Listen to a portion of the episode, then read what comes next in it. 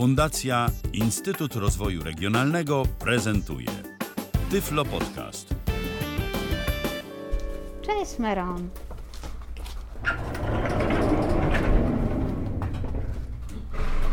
Cześć myszka. Cześć Meron. Pani Sander, Zgrzebło. Zgrzebło? A tu, Szczotkę jeszcze tą taką miękką. tak jest. Ok? Cześć mysza.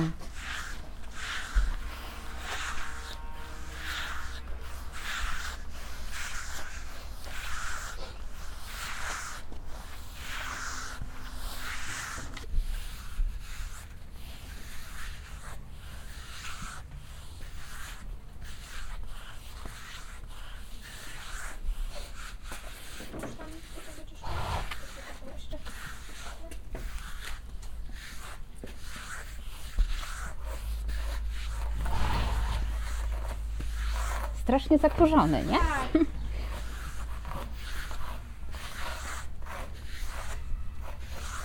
Gdzieś ty Meron był. Na potoku. Ale on się taczał w piasku? Raczej tak. Na pewno się taczał, bo taki brudny trochę.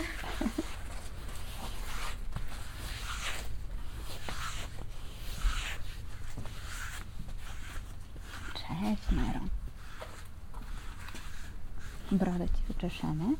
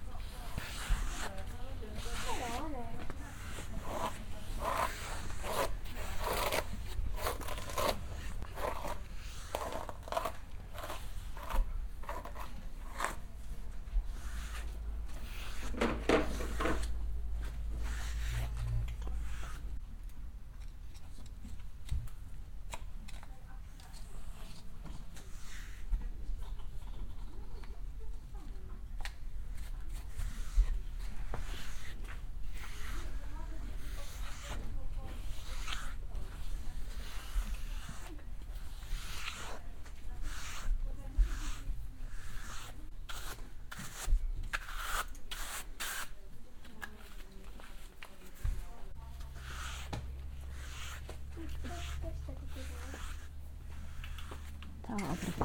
Dobra.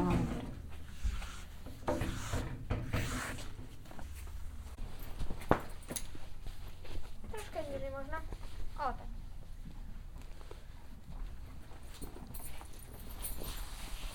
Teraz siodła. A, dobrze jest. Okej. O tak, dobrze. Jest dobrze. Trzyma się. Przychodzę Meron.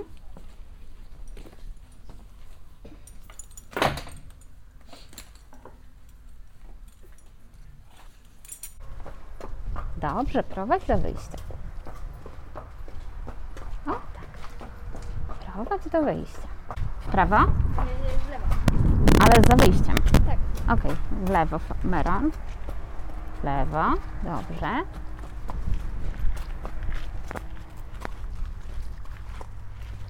Prowadź. Teraz będzie bramka. Mhm. I wchodzimy. Dobra, chodź Meron. Chodź, prowadź. Okej, i w lewo, czy w prawo, czy naprzód? W lewo. W lewo.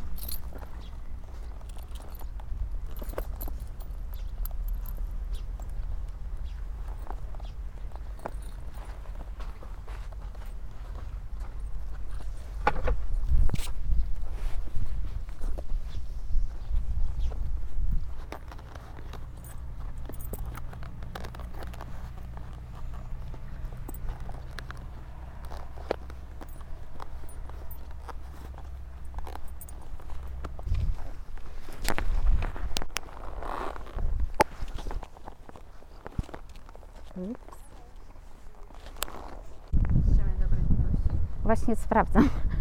Zaraz jak włożę, to zobaczę. Jest strzemię już wyregulowane i rozluźniona noga wisi wzdłuż strzemienia. Strzemię powinno być idealnie do kostki w takim stronnym siodle jak to. E, Czyli jak spuszczę nogę, tak? Ona musi być rozluźniona tutaj. Dobra. I strzemię jest do kostki, tak? Y, Ciut, y, kostka jest ciut wyżej. Można będzie ewentualnie dziurkę skrócić w takim razie. Dobra. Meron, wstępa. Marsz. Marsz.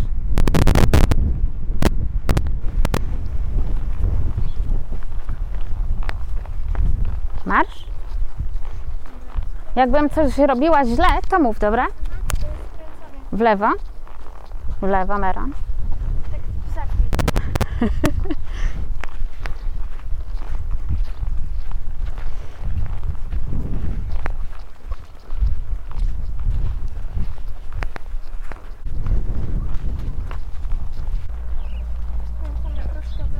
lewo, Meron. Dobrze.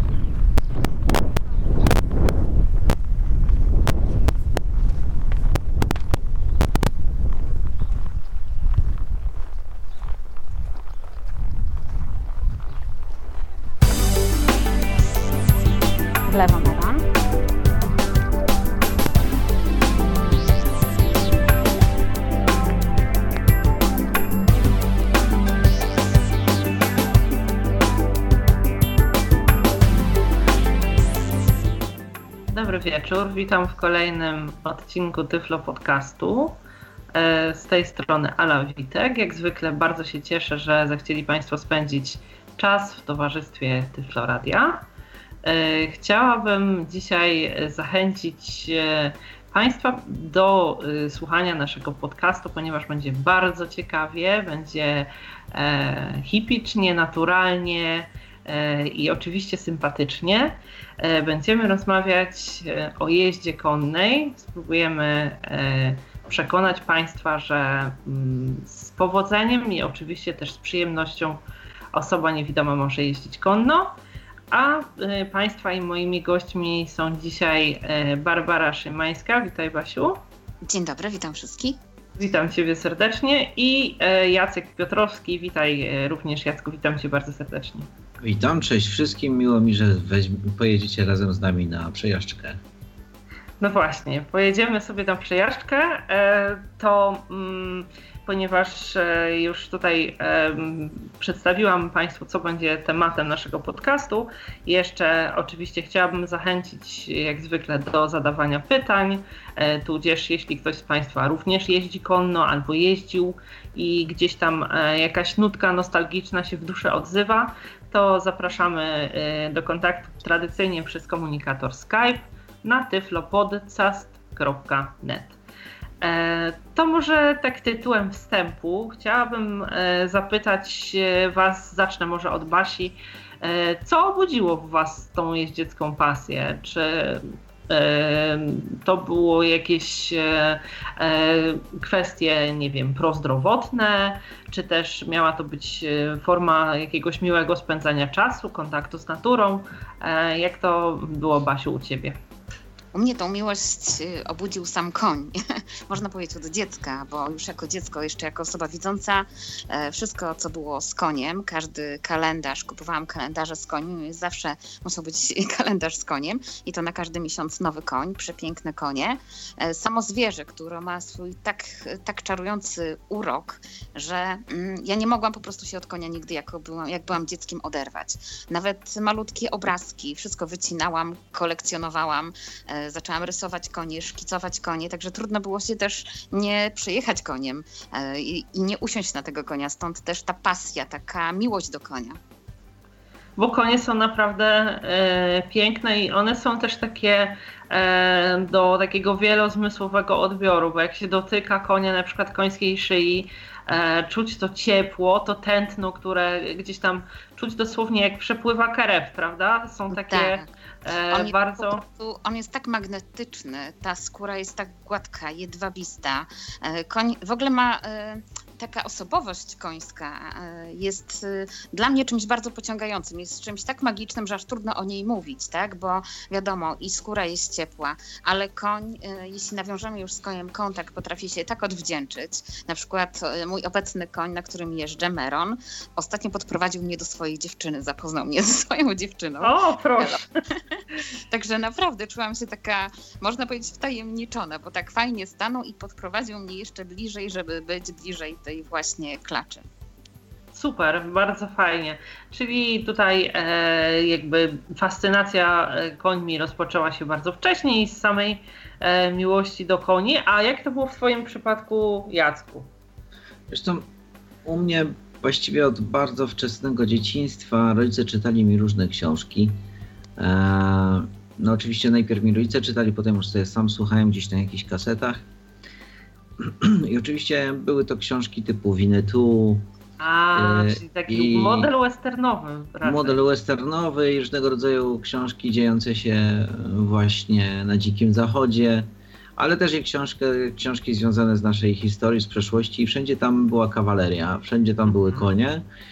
A ponieważ ja od dziecka zawsze się interesowałem różnego rodzaju zwierzętami i zbierałem ich figurki i konie jakoś też mnie bardzo zainteresowały. Miałem bardzo dużo różnych figurek koni, zwłaszcza z takich związanych z jazdą. E, miałem całe półki jazdy jako, jako mały chłopak i sobie ustawiałem na dywanie i w ogóle i tak dalej. I miałem takie różne kontakty z końmi, typu na przykład e, jako nie wiem, mały chłopak, może miałem 6 lat, może 7, pojechałem z tatą na narty e, na taki obóz narciarski do Ochotnicy. No i oczywiście tam kawałek od autobusu nas podwie, podwoził furman saniami. Więc tata mnie posadził na koniu takim pociągowym i dla mnie to był taki pierwszy kontakt y, zachwycający, jak ciepły jest koń, jak jest miły w dotyku Mhm. i jak jest fajny. E, Potem miałem różne epizody typu kucy gdzieś w, w y, jakichś mm, miasteczkach y, takich y, Wesołych, tak? wesołych tak. Mhm. I jakieś konie, najczęściej to były pociągowe, aż do koni już pod wierzch, które gdzieś na wakacjach w różnych miejscach albo byłem na nich sadzany jako dziecko, a potem już y, sam gdzieś tam próbowałem na początku na ląży. Jasne. Super. To y, tutaj też y, jakby i fascynacja taka z, biorąca się powiedzmy, nie wiem, z dzieciństwa, z książek, z e, takiej tematyki, e, mm, można powiedzieć, końskiej kolokwialnie. E, chciałam Was zapytać, może zanim e, przejdziemy do tych, e, do tych e, kwestii związanych e, już e, z tą praktyczną sferą, gdzie jeździcie w takim najbardziej ogólnym zarysie, żeby tutaj Państwo też mieli pewien obraz?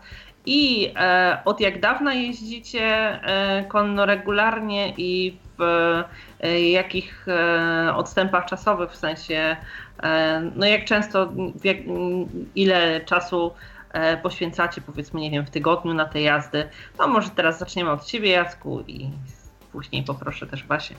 Ja tak regularnie jeżdżę od powiedzmy może 7 lat, może mniej, może, może 5. Ale Mhm. to były mo- głównie to były takie moje mm, właściwie kilka początków, ponieważ miałem jazdę wakacyjną, potem przez rok w Krakowie nie mogłem znaleźć miejsca, gdzie mógłbym jeździć. Y, To było dosyć trudne, więc gdzieś odchodziłem od tego, potem znowu próbowałem gdzieś szukać, potem w wakacje mi się znowu udawało. I tak aż w końcu pierwszy raz chwycił, o którym za chwilę opowiem, chyba że mam opowiedzieć teraz. Nie, nie, na razie o takie poszło. bieżące kwestie. Mhm. I już wtedy poszło i tak regularnie, naprawdę regularnie to jeżdżę od dwóch, trzech lat. A tak naprawdę bardzo regularnie już wziąłem się za to mm, na ostro, to od września jeżdżę już tak naprawdę mm, często. A jak często jeździsz? Raz w tygodniu, raz, dwa razy w tygodniu? Jak to wygląda u Ciebie? Y, Jak byłem nad morzem y, w zeszłym roku, to jeździłem codziennie, bo takie miałem możliwości, a teraz jak Mhm. jestem w Krakowie od września, to staram się jeździć minimum raz w tygodniu, a na ogół dwa razy w tygodniu. Aha. I ile godzin y, to trwa? Godzinę, półtorej? Jak to y, jest jednorazowo? Jeśli jest to y, jazda mm, związana z nauką, czyli jakby uczymy się kolejnych rzeczy, pilnujemy pewnych rzeczy, czyli robimy to na ujeżdżalni, to trwa to godzinę mniej więcej. Aczkolwiek Mhm. nie liczymy sobie tak czasu bardzo, no jeśli ja już jestem zmęczony Tak, tak, ja mówię mniej więcej. ale około godziny. Natomiast y, jak jeżdżę w teren, no to tak od godziny do dwóch mniej więcej. A, no to już, już pojeździsz, że tak powiem. Dobrze, dziękuję Ci bardzo. A teraz, e, jeśli możesz Ty, Basiu, też e, troszeczkę opowiedzieć o tym właśnie, E, od kiedy jeździsz regularnie? Ile czasu poświęcasz na jazdę? Mhm. Jako dziecko jeszcze, właśnie wtedy, kiedy jeszcze widziałam, e, to pamiętam, jak mój tato pierwszy raz mnie zabrał do Staldniny, gdzie był klub jeździecki. Tam też dostałam taką legitymację e, z klubu jeździeckiego. Niestety za długo nie pojeździłam. E, też miałam inne zajęcia, e, ale e, już po stracie wzroku to można powiedzieć, że zaczęłam od. Jeździłam tak dorywczo. Później od 2009 roku zaczęłam, wykupiłam sobie karnet, zaczęłam jeździć z moim psem, poprzednim przewodnikiem Tutaj nawet w Białymstoku, bo to nie było aż tak niby daleko, ale trzeba było dojechać różnymi autobusami, poprzesiadać się i dojść. E, jeździłam e, regularnie właśnie na, e, taką, na takie lekcje. Zaczynałam od takich lekcji właśnie godzinnych, to było bodajże raz w tygodniu. Później z przerwami też, bo zimą robię przerwy, nie jeżdżę zimą. Ze znajomą, która też na przykład lubi, uwielbia jeździectwo. Również z nią wybierałam się do różnych stadnin, bo ja się przenoszę ze stadniny do stadniny. Nie jeżdżę w jednej cały czas, z tego względu, że dzięki temu poznaję zarówno różne konie, e, poznaję różnych e, trenerów, jest to dla mnie instruktorów. Jest to dla mnie dosyć istotne, bo myślę, że to wyjdzie podczas rozmowy. E, można wiele się nauczyć. Teraz jeżdżę, znalazłam o tyle fajną stadninę, że też mm, wybieram ze względu na dojazd. Jest dużo prostszy niż był. Jeżdżę już teraz sama, bez psa, bo mam nowego, jeszcze go nie zaznajomiłam ze stajnią i mam tam zajęcia przez godzinę, nie licząc oczywiście samego dojazdu, czyszczenia konia, zakładania uprzęży, później przyprowadzenia do stajni, rozebrania. To jest taka godzinna jazda, e, gdzie mm, cały czas pod okiem instruktora e, szlifuję to, co należy zrobić, by e, prawidłowo trzymać dosiad, prawidłowo anglezować, wiadomo, wszystkie te czynności, które się wykonuje w trakcie jazdy konnej. Jasne, super, dziękuję bardzo. To co, może teraz tutaj dźwiękowo y, przywitamy się y, z końmi. Zobaczymy troszeczkę, jak to y, wygląda. U Ciebie, Basiu, tutaj dziękuję oczywiście za udostępnienie materiałów.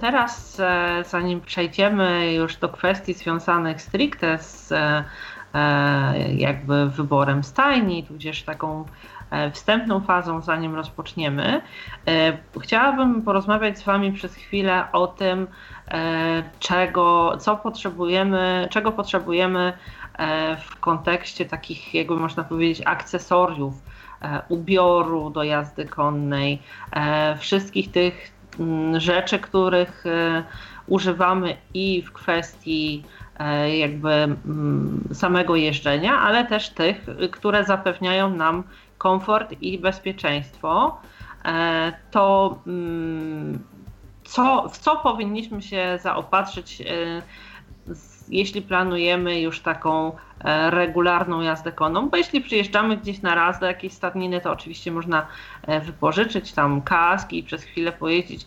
E, jak to wygląda z tym własnym, że tak powiem, sprzętem, Basiu? Myślę, że to jest bardzo istotne ze względu na to, że jeśli już zaczynamy jazdę regularną, bo wiadomo, takie e, luźne przyjażdżki, to nie ma sensu często poświęcać e, e, pieniędzy na to, żeby kupić sobie kask na raz w roku przyjechanie się koniem. Mhm. Natomiast momencie... mogę przerwać, dam chwileczkę, momencik, przepraszam, że się wchodzę, ale wcinam się w tym momencie, bo chodzi mi o to, żeby tutaj powiedzieć, że jeśli jedziemy tylko na to, żeby sobie chwilę pojeździć na koniu, nawet na ląży, to wystarczą nam spodnie od dresu. Chodzi o to, żeby nas szef wewnętrznej stronie nie obcierał. Mhm, jasne. Zanim e, przejdziemy może do spodni, to zacznijmy może od tego, że e, zawsze, nawet w jakichkolwiek spodniach będziemy, e, przyjedziemy do stadniny, to zawsze możemy przyjechać, nawet w jeansach, tak? Chociaż to nie są wygodne ani polecane spodnie do jazdy konnej, ale w takich spodniach też możemy się przejechać, bo to nie jest jazda taka, która wymaga. Zwykle nawet ludzie, którzy pracują w stajniach, wiedzą, że jeśli ktoś przyjeżdża i nie jest zainteresowany regularną jazdą, jest to po prostu jazda rekreacyjna, to nie robi ćwiczeń takich, w których tak mocno nogi pracują, w których cały czas te szwy obcierają osiodła. E, tak samo toczek. Toczek można zawsze wypożyczyć, przeważnie można wypożyczyć. Nie spotkałam się jeszcze ze stadniną, w której nie było mhm. toczka, e, dlatego można sobie dobrać do wielkości głowy toczek i jest się jak gdyby na pierwszą jazdę gotowym. Natomiast kiedy już e, korzystamy z jazdy osobiście, tak regularnie, wtedy należało należałoby poczytać o tym sprzęcie, który jest dostępny, porozmawiać nawet z instruktorem, bo myślę, będzie tutaj najważniejszym e, w kwestii wyboru, pomocy w wyborze. Natomiast co jest ważne? Ważne jest na pewno kupienie sobie toczka, który obecnie musi mieć trzypunktowe zabezpieczenie, bo e, toczki mogą być zarówno powleczone takim zamszem czarnym, mogą być mhm. plastikowe, są różne firmy zresztą toczków. Myślę, że Jacek też powie o swojej firmie.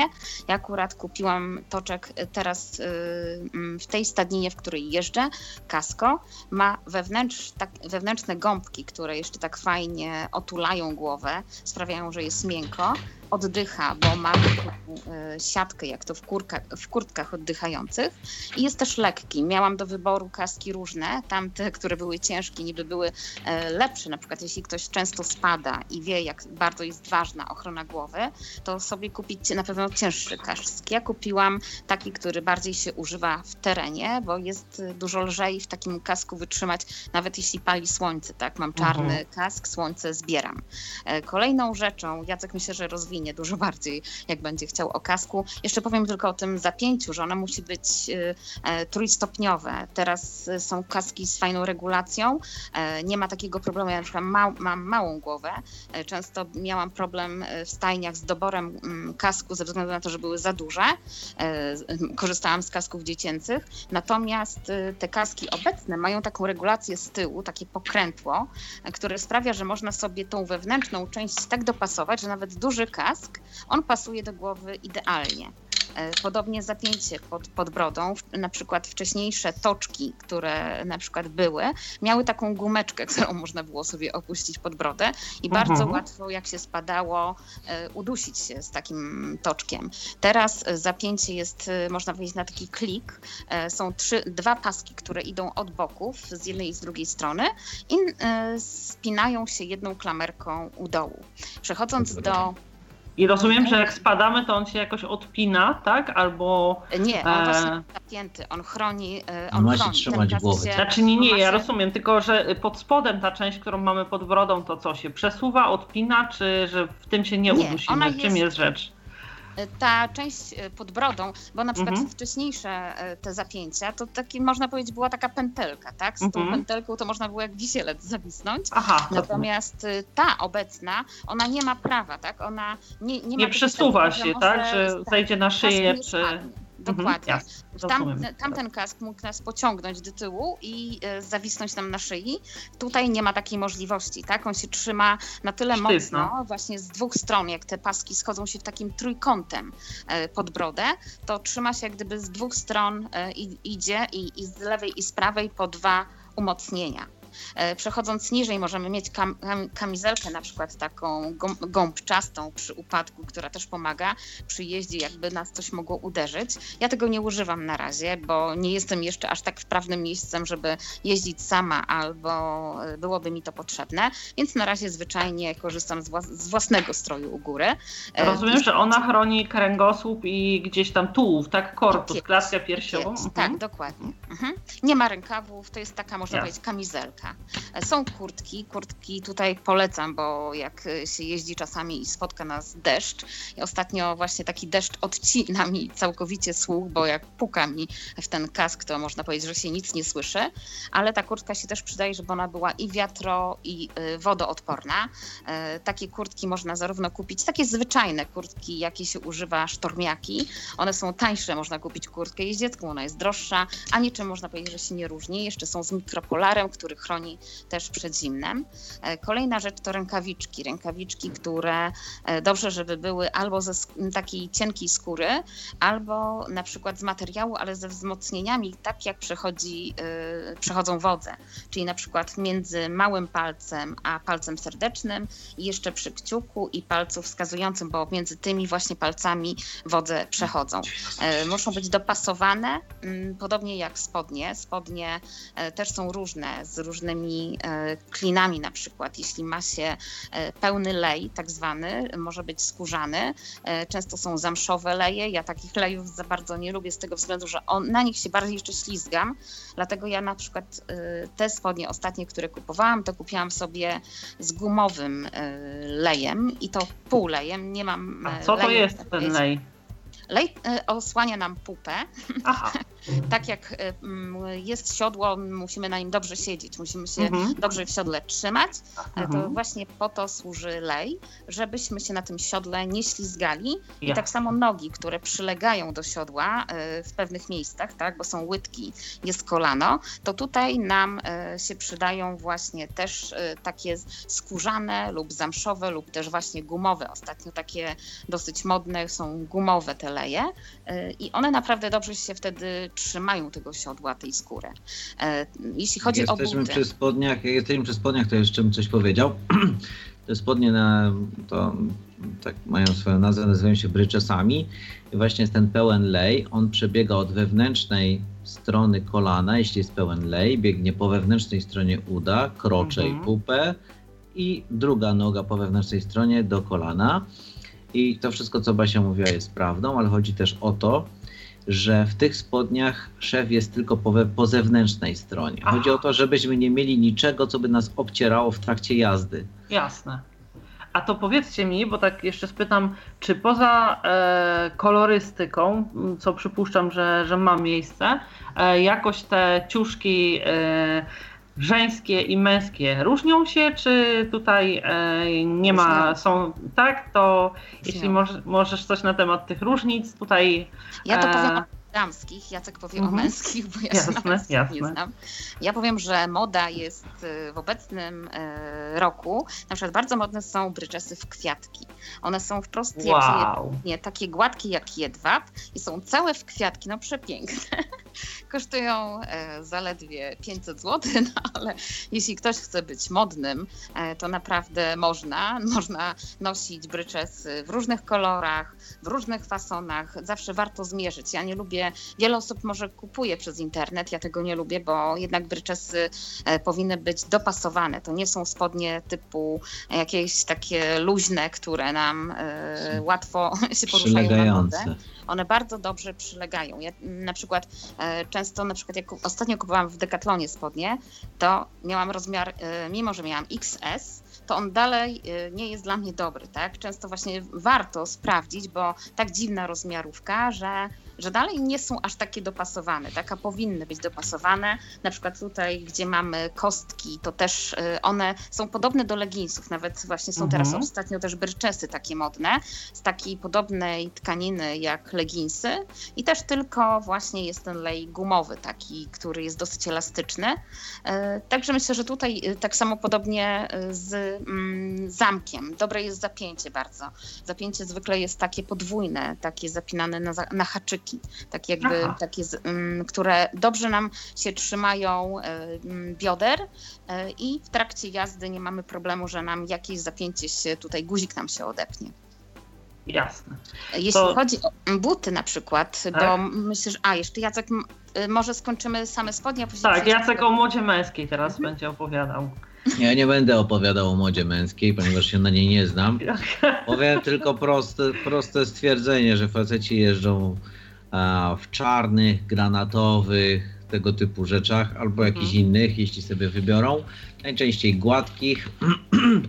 I są w sumie tak naprawdę trzy rodzaje, jest ich wiele, ale tak można byłoby powiedzieć. Jedne to są takie trochę właśnie w stylu leginsów, e, tam jest dużo lajkry, chodzi o to, żeby one e, dobrze się obkurczały wokół nogi. I tutaj uwaga, jak będziecie kupować bryczesy, nie kupujcie takich ze ściągaczem u samego dołu, dlatego że to jest masakra, żeby przepchnąć przez to nogę, a potem żeby ją z, tego, z tej nogawki wyciągnąć. Są już takie, które mają rzep u samego dołu, Mhm. więc można je wsadzić, a następnie sobie rzep zapiąć i jest wszystko w porządku. Ja niestety kupiłem za 300 spodnie, z którymi się muszę męczyć. Ale e, cóż, już je trochę rozciągnąłem, więc jest lepiej. Mm, Są też spodnie, które sobie zamierzam kupić e, w kroju kawalerskiego z takim e, specjalnym lampasem z boku i no, wyglądają po prostu jak spodnie kawaleryjskie. Trochę A, to jednak Używamy. jest moda męska.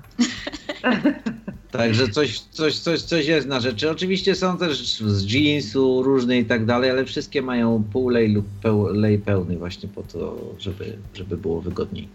Jasne. Ale są To- też jeszcze, bo tutaj Jacek Tak? mówił o rzepie, o y, takie jak na przykład miałam w poprzednich spodniach, miałam rzep, natomiast w obecnych mam po prostu tak jakby wszycie z boku, które jest zrobione z takiego materiału podobnego do lajkry i właśnie on się też rozciąga, tak, że nie musi to być y, ani ściągacz, ani rzep, też może być właśnie tak łatwo przechodzi przez to noga i spodnie mogą być z materiału grubszego, bo im grubszy materiał, tym niestety jest trwalszy, lepszy do jazdy. E, Natomiast właśnie może mieć tylko taki fragment wszyty, który sprawia, że się przy wkładaniu ten. ten No ja właśnie ten- dokładnie, ten- to właśnie tak, dokładnie takie mam. Ja w nich jeżdżę i w lecie i w zimie, ale właśnie ten fragment, który się rozciąga jak na moją wielką stopę, którą mam jak Okej. podolski złodziej, po prostu to jest jakaś masakra, więc dla facetów Okej. lepiej będzie z rzepem, mówię wam, naprawdę. No jasne. To już tutaj e, pozostawiamy kwestię do rozważenia, jakie kto ma e, gabaryty, takie tak. będzie. E, A powiedzcie, jakoś te osoby, z którymi jakoś tam rozpoczynaliście jazdę w kontekście instruktorów, oni potrafili jakoś tak dość konstruktywnie doradzić wam, e, co powinniście się zaopatrzyć, czego nie warto kupować, bo powiedzmy, nie wiem, przez dłuższy czas się wam nie przyda, albo e, powiedzmy, nie wiem, są to jakieś gadżety, które ani nie poprawiają bezpieczeństwa, ani komfortu. Mogliście liczyć, e, ty Jacku, na przykład na tego typu wskazówki? Wiesz co, oczywiście gdybym się zapytał, to podejrzewam, że coś by mi powiedzieli, ja to już gdzieś się podpytywałem o różne rzeczy. Mhm. Natomiast generalnie najpierw poczytałem, bo jest też jakiś rynek używanymi takimi e, rzeczami, Mhm. aczkolwiek no to jest ciężko, bo trzeba byłoby gdzieś kupić, przymierzyć, odesłać, więc to trochę jest problematyczne. Poza tym jeśli człowiek zamierza faktycznie dłużej pojeździć, to jak sobie zainwestuje w sprzęt, to go ma, bo to są na ogół rzeczy może drogie, ale dobrej jakości. Mhm. I ja, mm, jak poczytałem trochę na temat tych wszystkich rzeczy, pojechałem do takiego dobrego sklepu w Krakowie, gdzie pani poświęciła mi chyba 40 minut na skompletowanie mojego ubioru, przynosząc mi tam różnego rodzaju spodnie, polecając, mówiąc na przykład, że te są za 450, ale jest to trochę przerost formy nad treścią, a te są bawełniane za 150, ale wie pan, te za 300 będzie pan miał dłużej, będzie pan z nich bardziej zadowolony. No i tak przymierzałem różne rzeczy.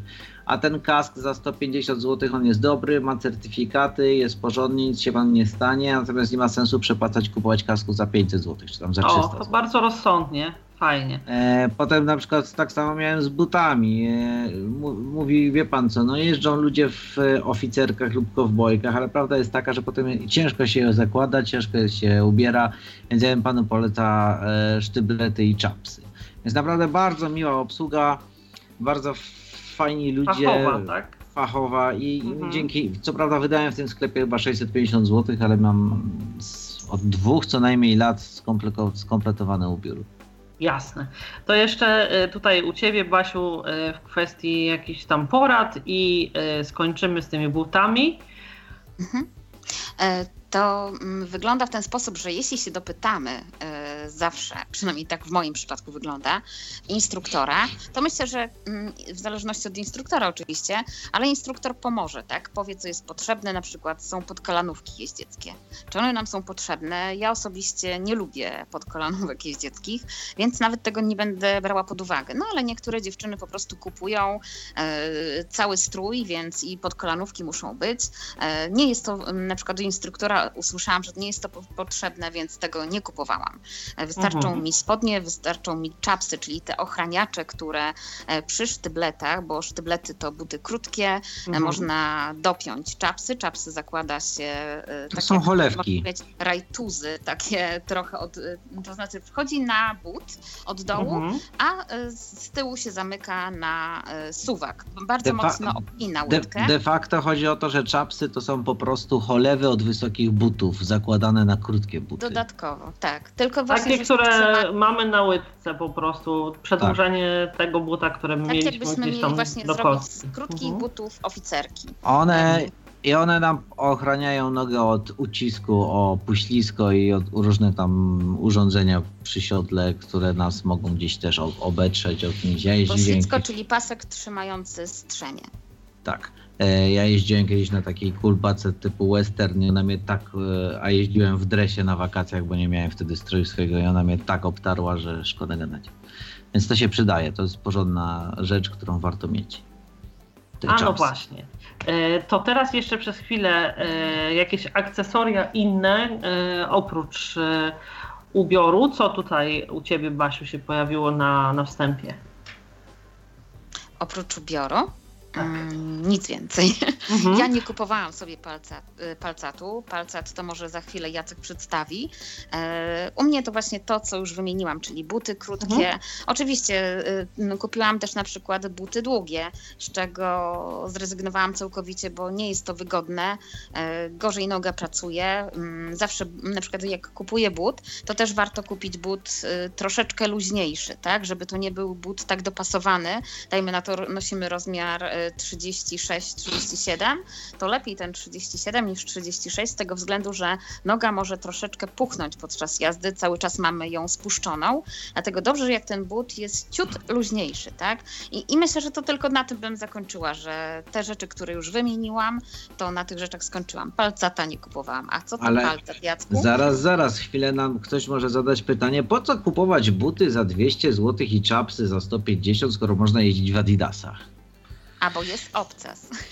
Właśnie jest, jest obcas, obcas. a, y, a podeszwa jest śliska, dzięki temu łatwo się może wysunąć y, z, ze strzemienia, żeby nie mm, zminimalizować sytuację, kiedy spadniemy z konia, a Ja noga myślę, nam... że to też nas będzie ciągnął za nogę, tak? O siedzeniu, tak, bo ja na przykład jak osoba spada i nie ma, yy, dajmy na to obcasa, to noga może wpaść w strzemioną Też, no tak. i ciągniemy się za koniem. A jeśli ma taki traktor, podeszwę potężną, to też się może zahaczyć o No jasne, to jest oczywiste.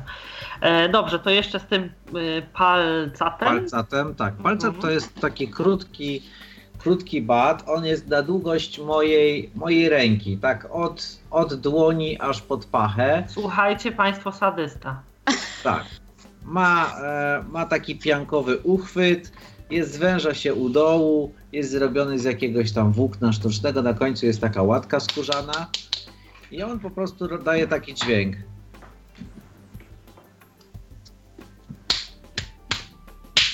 I to jest urządzenie, które się ma, a którego się nie używa, tak się śmiejemy często, dlatego że ona służy do tego, żeby je mieć, żeby pokazać w razie jakiejś tam sytuacji, że koń nie chce współpracować albo coś innego, to pokazujemy e, po prostu, że to mamy, albo klepiemy po opadce. Można konia czasem tym popędzić delikatnie, tym pukając konia, ale najczęściej wystarczy po prostu zmotywowanie łydką, dotknięcie w łopatkę i to w zupełności już wystarcza.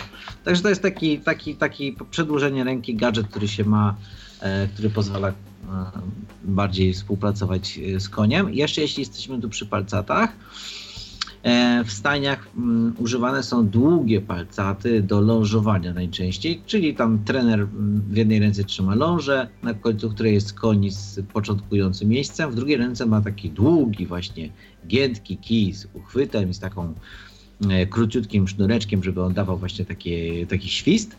I tym e, konia popędzę nie bijąc go, tylko świszcząc i koń wtedy przyspiesza, że tam nie, nie, nie, nie leni się po drodze. I taki Mhm. palcat wpadł na to mój właściwie właściciel koni, na których ja jeżdżę, pan Marian, pozdrawiamy serdecznie. E, kiedy ja zacząłem jeździć e, razem z Kamilą, jeździliśmy sobie po ujeżdżalni sami, to żeby nie trzeba było chodzić po tej ujeżdżalni i sobie oglądać, dodał te długie palcaty do rąk i po prostu je, mogliśmy sobie wyczuć ogrodzenie i aha, jestem przy ogrodzeniu, no to dobra, jadę w, dalej wzdłuż ogrodzenia, nie ma problemu. Także taka laska z konia. Ciekawy pomysł. Mhm, jasne. E, dobra, to teraz e, chciałam Was zapytać już o te stajnie, w których jeździcie właśnie. E, mm, czy próbowaliście, poszukując, e, trafiliście do pierwszej, w której zaczęliście jeździć i jeździcie do tej pory? Czy jakoś tam zmienialiście? Myślę, że też e, jakieś wskazówki odnośnie tego, na co nasi słuchacze powinni zwrócić uwagę czy to jest e, kwestie związane z, bezpie- z bezpieczeństwem, czy e, jakieś kwestie związane z e, profesjonalnym podejściem osób, które tam pracują. No, generalnie e, takie Wasze spostrzeżenia, właśnie e, i jakieś kontestacje tego, co, co zastaliście w tych, tych stajniach. To, no, to może dalej kontynuuj, Jacku, później wrócimy do Basi. Dobrze, e, więc e, jest wiadomo, że ludzie są różni. W różnych stajniach są też różni ludzie. Jeśli ja miałem taką sytuację, kiedy mm, pojeździłem sobie na ląży gdzieś tam na wakacjach, to mi się spodobało, chciałem sobie wrócić do tematu w Krakowie, żeby rozwijać się w tym kierunku. Pytałem w różnych stajniach, czy jako osoba niewidoma mogę się uczyć. Tak, mogę i czy kiedyś ewentualnie będę mógł pojeździć dalej, pojechać dalej w teren. Nie, nawet mój ojciec kiedyś przejeżdżając koło jakiejś stajni zatrzymał się i pyta się, przepraszam, czy e, państwo, mam syna niewidomego, który chce jeździć konno, czy państwo by po, po przejściu pewnego przeszkolenia wzięlibyście go w teren? A pan by oddał kierownicę swojego samochodu swojemu niewidomemu, syno, niewidomemu synowi? I to wszystko powodowało o- kompletną, olbrzymią frustrację i niechęć. Ja po prostu zrezygnowałem z koni na jakiś czas, aż przypadkiem e, będąc na wakacjach nad morzem, poszedłem sobie na pół godziny na lążę, na oklep, po to, żeby mi koń rozmasował mm, tutaj mięśnie ścięgna, bo mnie biodro bolało, a kiedyś mi to pomogło i miałem spokój na dwa lata. I w trakcie tego dreptania na tej ląży trzeba o czymś rozmawiać z instruktorem. No, słowa do słowa ja mówię, że ja, moim marz wielkim marzeniem była jazda w terenie, próbowałem, ale nie jest to po prostu możliwe, więc no, jestem tutaj tylko na chwilę.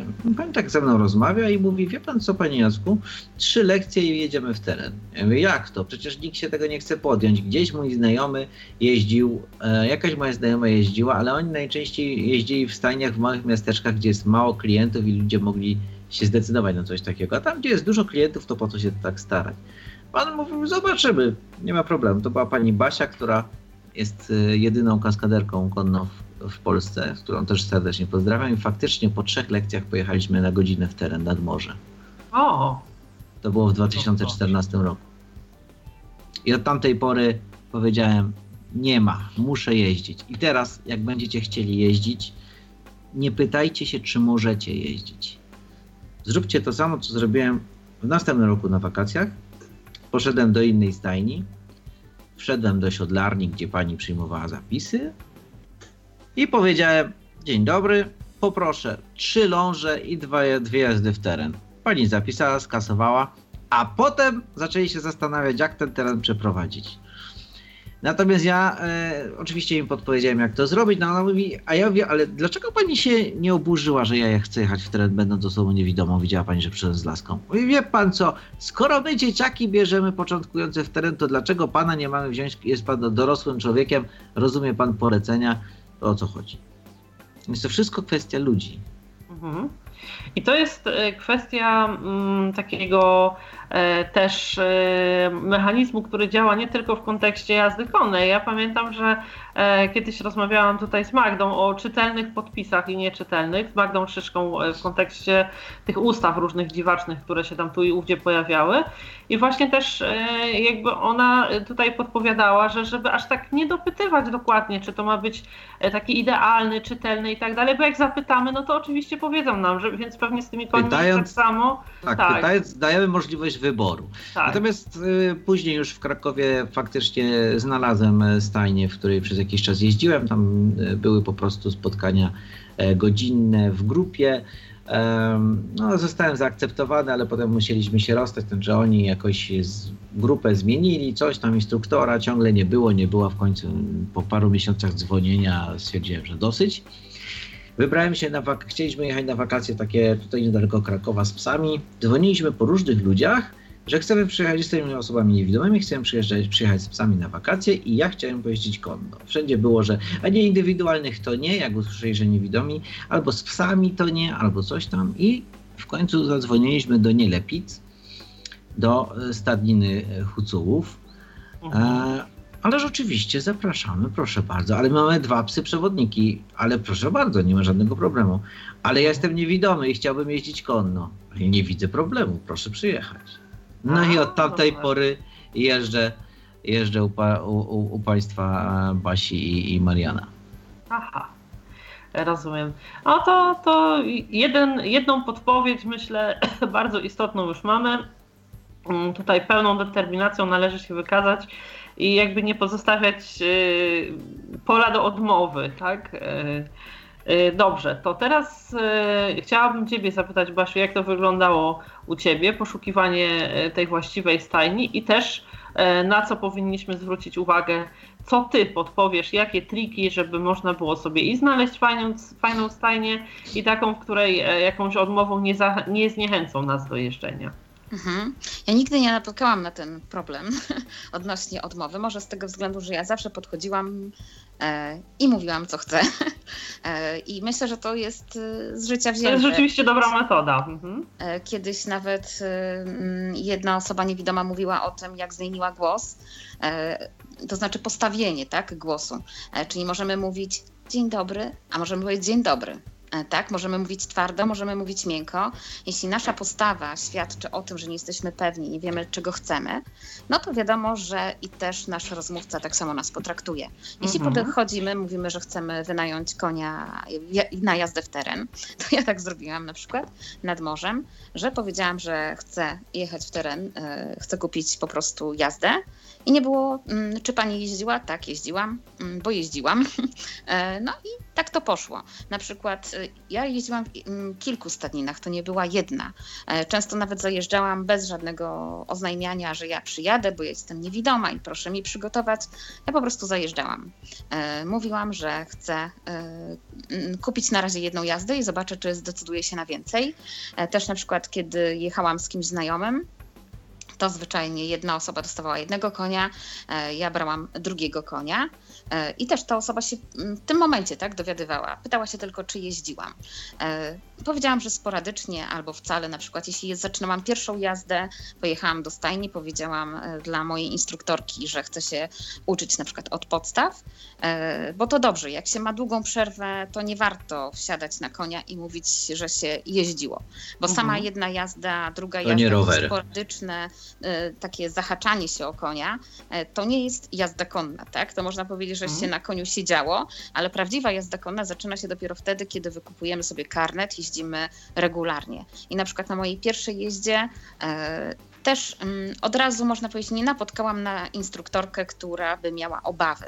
Ona mnie, mm, mi dała co prawda konia, e, z którym ja może niekoniecznie bym e, chciała z estradą być na zawsze, chociaż uwielbiam każdego konia, ale ja lubię konie gorące Kriste, dlatego bardziej szukam e, stadnin, w których instruktor nie boi się mnie posadzić na też konia, e, który ma. Mm, jest bardziej ruchliwy, tak? E, Ja wiem, że Z jednej strony tak, przepraszam, że ci przerywam, ale wydaje mi się, że y, to jednak świadczy o y, takiej E, tak, dobrej ja- postawie, ja bo nie ta mówię- pani ja też nie mogła- Mówię, nie. Ja nie mówię, e, że nie dlatego może dokończę sam wątek. Hmm, jasne. E, bo Chodzi mi o to, tak? Ja na przykład teraz, jak stadninę ostatnim razem, wy, można powiedzieć, wybrałam z, z przypadku, e, dlatego że ktoś jechał ze znajomych, pomyślałam sobie, pojadę. E, I rzeczywiście pierwsze spotkanie i taki zgrzyt, bo ktoś mi chce za dużo pomagać, tak? Mi się to nie podoba. Na przykład ja nie lubię być wyręczana w czyszczeniu konia, nie lubię być wyręczenia w siodłaniu konia. Są to pewne czynności, których da się niewidomego nauczyć, a jeśli Ale ktoś to jest przyjemność. No właśnie, ale niektórzy chcą wyręczać, e, co jest bardzo niewskazane, tak, żeby mnie każdy wyręczał. E, ja w tym momencie mówię, że ja bym chciała się nauczyć tego, a nie, żeby ktoś mnie wyręczał. Ja muszę w każdej stajni zaczynać od nowa pokazywanie, co ja potrafię, tak? Tego się nie da uniknąć, więc nie podchodźmy do stajni, że my jesteśmy profesjonalistami, jeśli nie jeździliśmy już długo, tylko powiedzmy, że chcemy po prostu zacząć od, od samego początku. Mamy jakieś podstawy, na przykład jeśli w ogóle je mamy, bo jeśli nie, zacznijmy od nowa, ale od, y, bo to, że nam ktoś konia podstawi i my sobie po schodkach wsiądziemy na niego i pojedziemy, to nie jest y, obcowanie z koniem. Z koniem obcuje się przede wszystkim właśnie poprzez to, że do niego podchodzimy, do niego mówimy, czyścimy, dotykamy, jesteśmy z nim, tak? I w tym momencie, jeśli nam instruktor na to nie pozwala, no to ja bym z tego zrezygnowała, tak? Dla mnie musi być instruktor na początku chociaż trochę otwarty. Jeśli ja chciałam coś i, i, i widziałam opór, to, mm, to rezygnowałam, tak? Nie, nie stało się jeszcze tak, żebym zrezygnowała z całości. Z czegoś na przykład y, e, mogłam zrezygnować, do czegoś mogłam przekonać, ale nie było tak, żeby mi ktoś y, zabronił całkowicie, tak? Gdzieś dochodziliśmy do pewnego konsensusu, e, z tego względu, że wiadomo, że ktoś mnie nie zna. Teraz jak zapytałam się y, nie, skończąc, nie kończąc jeszcze całego karnetu, czy będę mogła pojechać w teren, moja instruktorka powiedziała, to była chyba druga, druga lekcja z nią, powiedziała, mm, tak, ale y, u nas jak były osoby niepełnosprawne, to jeździły z przewodnikiem taki, który był, trzymał na, y, na uwiązie, tak, konia, mhm. jadąc obok. Ja mówię, ale mnie to nie satysfakcjonuje z tego względu, że ja jeździłam w terenie zawsze bez uwiązu, bo mnie, samo słowo uwiąz już mnie więzi psychicznie, a ja lubię na koniu właśnie tą wolność. Y, powiedziałam, to może za wcześnie zapytałam, więc poczekam jeszcze i zapytam po dziesiątej lekcji, tak, żeby, żeby coś takiego dopiero, bo rzeczywiście sama doszłam do, te, do tego wniosku, że za wcześnie ruszyłam ten temat, czasami warto nie wychylać się, a właśnie nauczyć się od każdego instruktora, który uczy inaczej. Każdy instruktor jest tak inny, e, same konie są inne. I na przykład jak trafiłam do stadniny, gdzie była cudowna klacz, która tak przepięknie, jakby pławie pływała w obłokach, się poruszała, ale miałam instruktorkę, która nigdy bez ląży mnie nie spuściła, no cóż, musiałam się pożegnać z koniem, tak? Musiałam zrezygnować, odejść i szukać dalej, więc nie warto, jeśli Natomiast... trzyma non-stop na ląży, e, to nie warto, tak? Warto gdzieś ten kontakt między instruktorem i widzieć, czy instruktor jest otwarty, bo tutaj na przykład Jacek myślę, że za chwilę to powie. E, ja rozmawiałam z nim o, z, z nim o instruktorach. On ma moim zdaniem dwóch fajnie dopełniających się instruktorów. Ja też mam tutaj kilka instruktorek. E, każda jest inna, każda uczy czegoś innego. No i właśnie tej otwartości. Szukajmy tej otwartości w instruktorach, bo nawet czytając w internecie, wielu ludzi nie wie, że osoba niewidoma może jeździć konno, że może jeździć w teren i tak dalej. Natomiast e, ja, e, mimo że to rodziło moje frustracje, nie dziwię się tym ludziom, którzy boją się podjąć odpowiedzialność i posadzić niewidomego na konia. Koń jednak jest dużym zwierzęciem. To właśnie chciałam e, powiedzieć. Jest dużym zwierzęciem, a jeszcze kiedy, mamy, kiedy ma go na ląży, ma jakąś kontrolę nad tym wszystkim. Natomiast kiedy konia już nie ma na ląży, bo jest na ujeżdżalni albo w terenie, no może się wydarzy, mogą się wydarzyć różne rzeczy.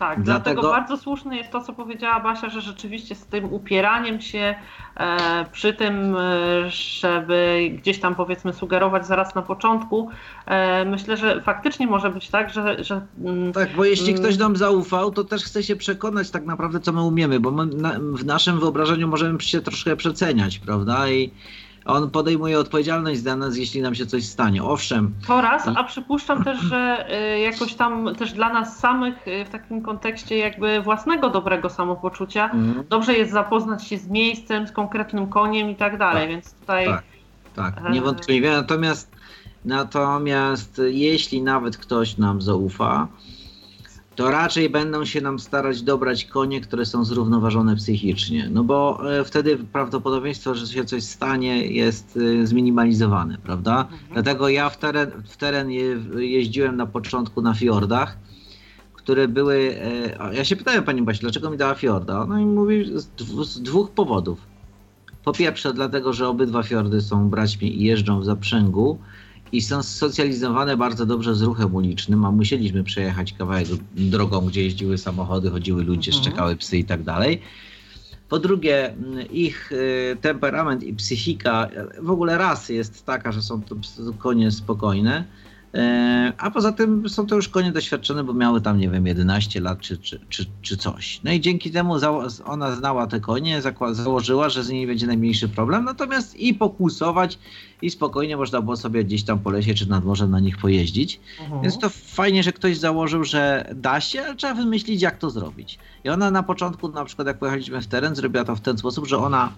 Ja jej tego nie mówiłem, ona nigdy nie pracowała z niewidomymi, ona sama na to wpadła, że osiodłała konia podkutego i przez jakiś czas, kiedy jechaliśmy gdzieś e, ulicą, czy chodnikami, czy coś tam, to ja tego konia bardzo dobrze słyszałem, ponieważ był podkuty. No jasne. jeszcze, I jeszcze wzięła ze sobą taką dziewczynę, która pomagała w stajni. e, To się naz- jest czołowy, który prowadzi, i ogon, który ubezpiecza z tyłu. Teraz już z ogonem nie jeżdżę, ale wtedy jechałem po raz pierwszy właśnie z ogonem, który wtedy, kiedy pani Basia musiała się patrzeć do przodu na drogę, to ten, ta pani z tyłu mogła jej mówić e, tam schyl się drzewo albo coś tam, w prawo, bo drzewo albo coś tam. Mhm. Jeszcze co jest istotne, jak będziemy wybierać e, stajnie, to może na jazdę rekreacyjną nie, ale właśnie kiedy już zamierzamy dłużej tam zostać, to zwróćmy uwagę na ubezpieczenie, chociażby zapytajmy, tak? Bo na, dajmy na to, ukucniemy przy koniu. Ko, koń nas strzeli, będziemy zęby zbierać. Więc e, kwestia ubezpieczenia, tak? Każda stajnia powinna mieć ubezpieczenie, czy nawet e, przydusi nam koń kopytem palcem. Nie zdarza się tak, to, to nie jest nagminne, być może dla nieostrożnych jeźdźców, tak, ale myślę, że dużo osób niewidomych, przynajmniej tak zakładam, jest na tyle ostrożna, że wyczuje konia e, i jeśli nawet by się coś stało, to dobrze, żeby taka stajnia miała ubezpieczenie. Kolejna kwestia, jeśli już chcemy e, zostać w tej stajni mm, i chcemy mieć e, na pewno dobrego instruktora, nie zawsze ci instruktorzy, na przykład starsi ludzie, którzy mają dużą wprawę, doświadczenie, ok, możemy to sami poznać, chociaż ja nie wiem, czy poznałabym tak od razu, tak? Pierwszy raz, jak widzę, na przykład przeszłam iluś instruktorów i widzę, jak każdy inaczej uczy, to nie wiem, czy za pierwszym razem bym się dowiedziała, że ten instruktor jest dobry. Ale jeśli tego nie wiemy, a chcemy się dowiedzieć, możemy zapytać, czy mm, są instruktorzy, którzy mają ukończone kursy instruktorskie, tak? Bo, bo to też jest Mhm. istotne.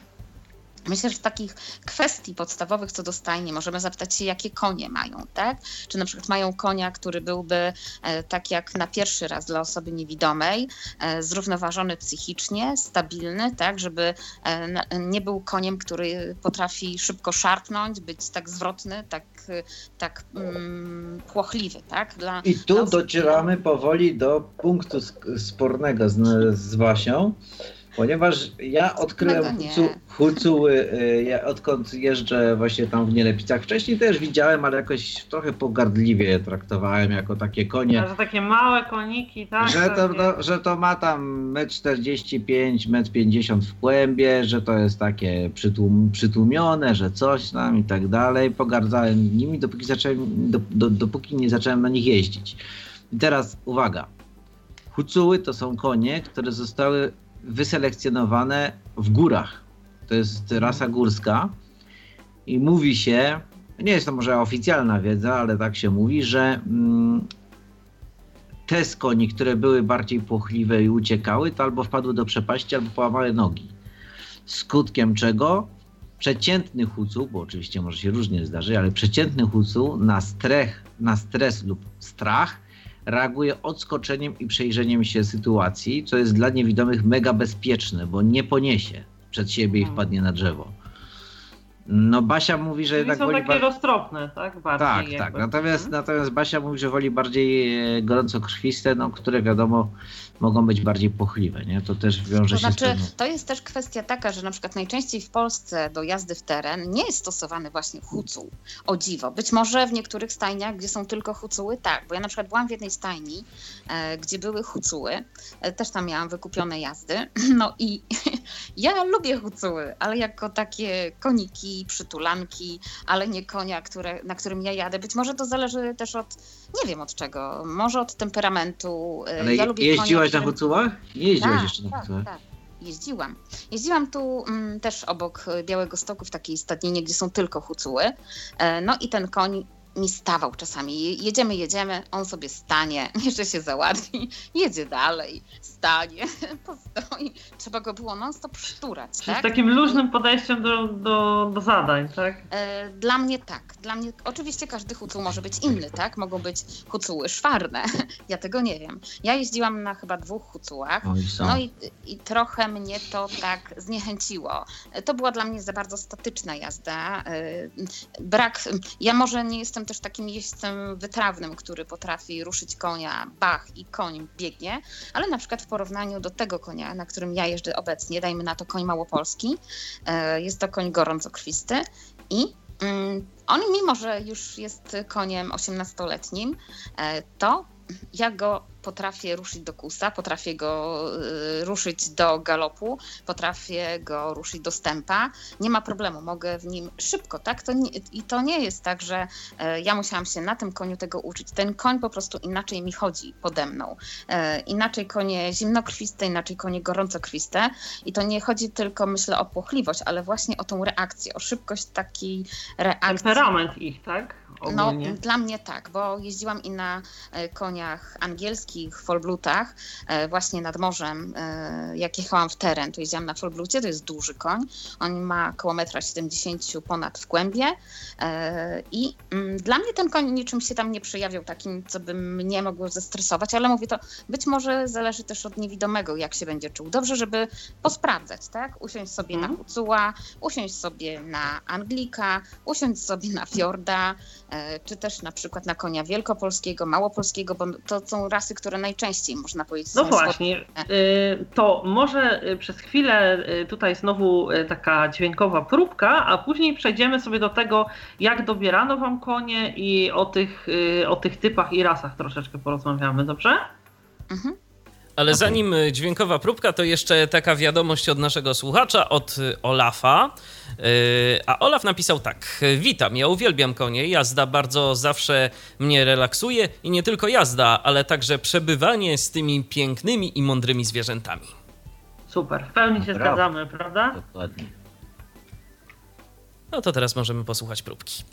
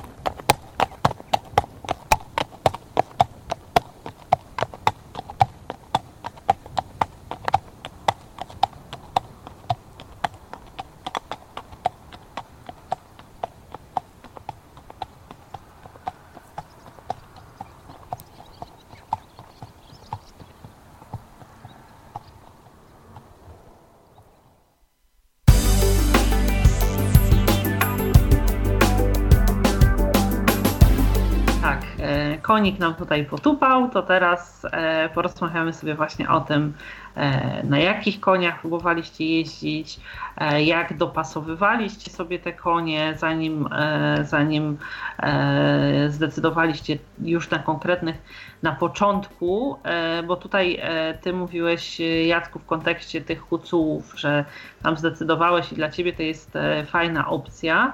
E, na jakich koniach próbowałeś jeździć i jak to e, ogólnie wyglądało dopasowywanie tego konia? Czy to jest jakoś e, do wzrostu, czy pytano Was o to, jakie są Wasze preferencje, czy no ogólnie, jak to dopasowywanie koni wygląda? Stajni? Wiesz co, najczęściej proponowano mi po prostu konia, że ten, będzie, ten jest wolny, ten akurat długo nie pracował albo z jakichś innych powodów tego mi proponowano.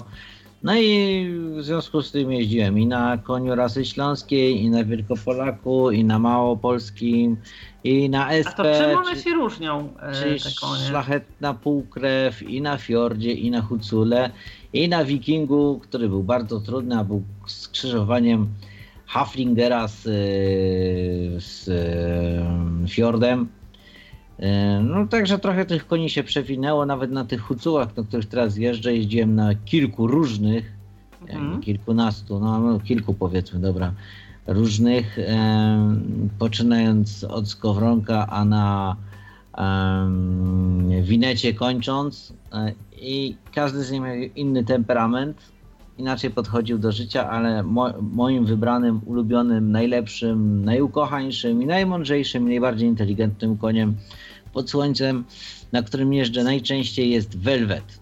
Jest to koń, o, jaka fajna nazwa. Jest to koń profesor, to jest koń tak mądry, że nie wiem, jadę w, nie wiem, listopad, mokro, polało po deszczu, jest ślisko, bo jeżdżę na Jurze Krakowsko-Częstochowskiej, tam są górki, góra dół, jakieś coś tam, mhm. Śliskie ścieżki, Moja czołowa jedzie przodem po śliskiej glinia, gliniastej ścieżce, a Velvet zrobił krok w bok i szedł po poszyciu, żeby się nie poślizgnąć. A no proszę, to rzeczywiście koń profesor. Czołowa mówi uwaga, dół przejeżdża przez dół, a on robi krótki łuk i objeżdża ten dół. No jest po prostu, jeśli ja nie usłyszę, że ona skręciła, bo akurat nie wiem, tu kombajn pracował, tu samolot przeleciał i nie usłyszałem, że ona skręciła, a ona się akurat patrzyła, że coś tam, to on sam za nią skręcał, a tak pozwalał mi y, sobą powodować, świetnie reaguje na bodźce nogami i tak dalej. Natomiast w winet, na którym jeździłem, to jest koń, który właśnie jest hucułem, natomiast by się Basi spodobał, dlatego on jak wy, wychodzi na szeroką połać, poczuje wiatr w grzywie, to daje ognia.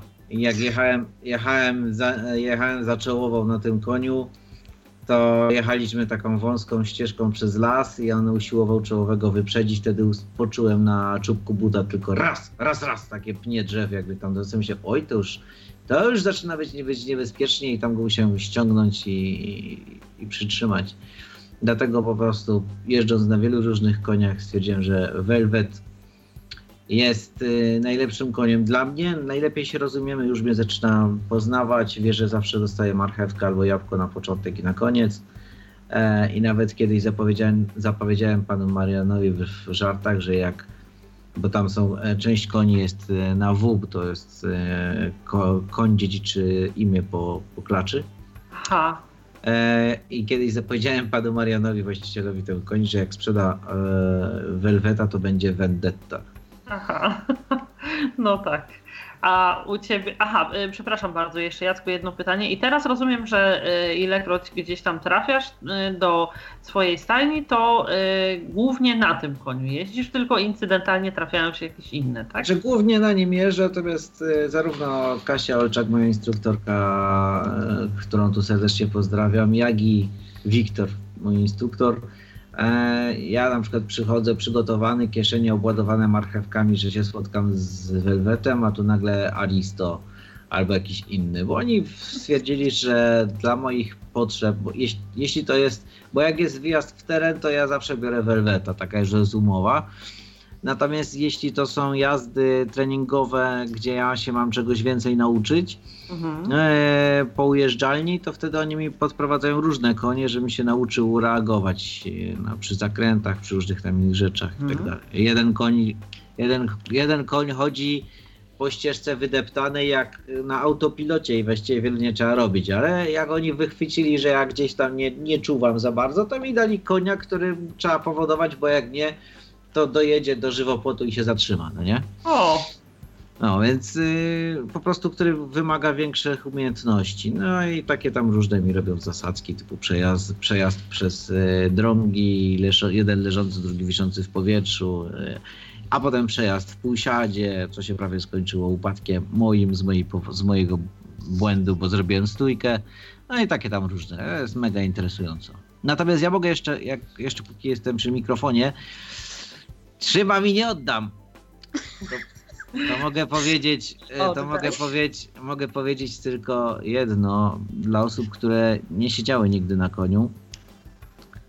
Że co prawda na początek koń wydaje się dużym, strasznym zwierzęciem, ciężkim, mhm.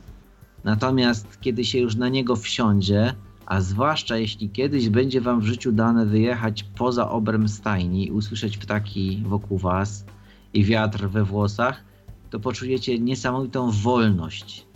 Po prostu wolność. Nagle coś, coś nam zostało oddane, co kiedyś zostało zabrane.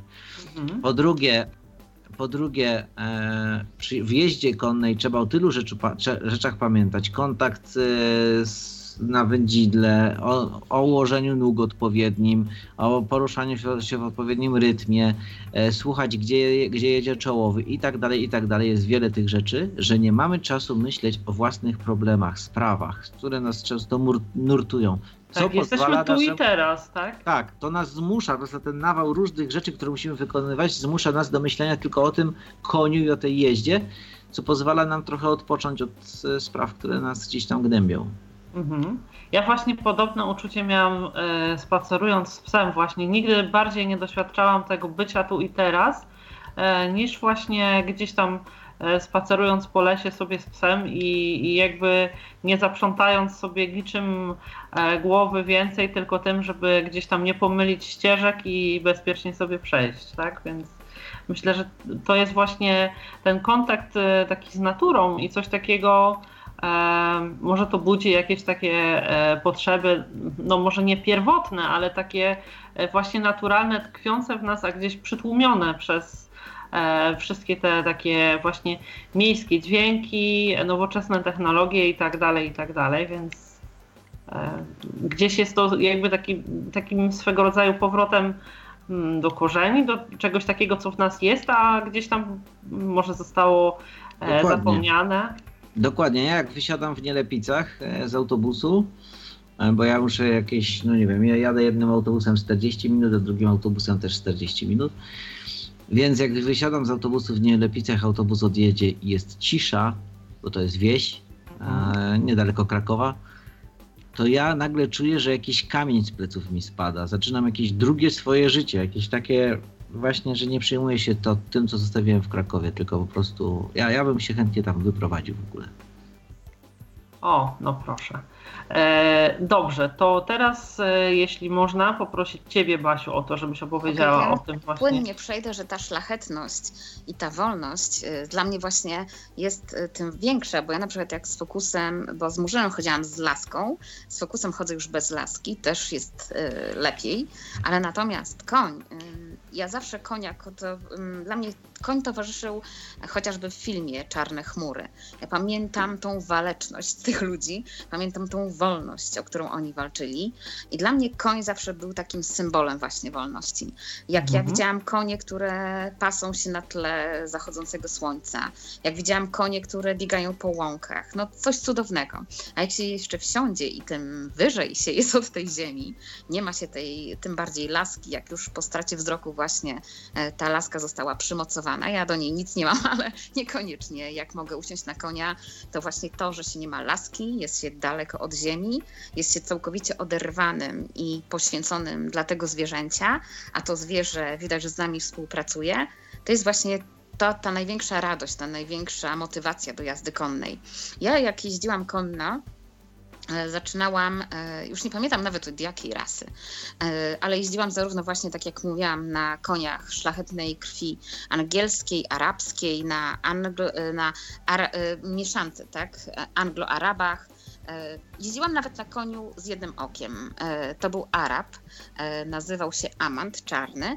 I co jest dla mnie piękne, dla mnie każdy koń profesor, tak jak się nazywa te konie, które potrafią jeździć z niewidomym jeźdźcem, a jeszcze koń, który na przykład widzi na jedno oko i ja jeżdżę z nim na padoku, bez ląży, bez niczego, a ten koń e, idzie, jakbym miała zaczarowanego konia, e, który po prostu wie, kiedy skręcić, skręca i ja się na nim czuję cudownie, bo nikt nas nawet nie musiał informować, czy mam jechać prosto, czy, czy w prawo, czy w lewo. To było najpiękniejsze moim zdaniem uczucie. Podobnie jak miałam konia, e, też e, to był koń akurat Fallblood, angielski, kabaret e, i byłam z nim na bardzo dużym padoku, gdzie jeszcze był jeden chłopak, który ćwiczył sobie na koniu jazdę. Ja byłam w drugiej części padoku, ale mogłam objeżdżać cały padok. Powiedziano mi, jak padok wygląda, że ma dwa boczne, krótsze są po bokach, z jednym, w jednym rogu było drzewo. Koń kabaret, bardzo duży, około metra 70 w kłębie. I pamiętam, że ten koń również identycznie po całym padoku mógł jechać, y, na przykład dajmy na to kusem. W momencie, kiedy się zbliżałam do tego drzewa, wiedziałam, że w którym rogu te, te drzewo zaraz napotkam. E, Wiedziałam, że muszę schylić głowę, on nawet nie zwalniał, tak? Wiedziałam dokładnie, że jak gdyby jesteśmy na tyle zgrani, że to drzewo wiem, gdzie jest, schylę głowę, on pojedzie dalej. I to naprawdę było niesamowite, że można czuć się tak widzącą, nie widząc, tak? Tak widzącym, nie widząc, e, czuć e, takie odczucia właśnie. I dla mnie, dlatego ten koń gorącokrwisty jest e, tak, tak do mnie przemawia, tak? Nie spotkałam się z tym na hucule, ale być może nie napotkałam takiego hucuła. E, teraz mam e, konia małopolskiego i jest e, trochę mniejszy od konia wielkopolskiego, bo tutaj wspominał Jacek o fiordzie, który ma koło metra 50 kilka chyba ma w kłębie. Dalej był jeszcze mm, Haflinger. Haflinger też jest takim znanym koniem. On jest krzyżówką czterech koni. e, Razem nawet Hucu tam występuje. I on To jest też górska rasa. Tak, to jest też górska Tak, rasa. on jest najniższym właśnie takim jucznym koniem. E, Natomiast ja jeździłam właśnie na takich wyższych, 1,65 m e, i do 70 tak? Jakoś tak te konie bardziej czuję, one są dla mnie lepsze, ale tak ostatnio rozmawiałam z taką dziewczynką, która jest naprawdę bardzo mała i powiedziała, że ona uwielbia takie duże konie i ja ją rozumiem, bo ona do mnie mówiła, że jak ona jeździ na takim dużym koniu, to ona czuje, że ma siłę. Czuje, No wreszcie nie jest taka konia- mała, tak? Tak.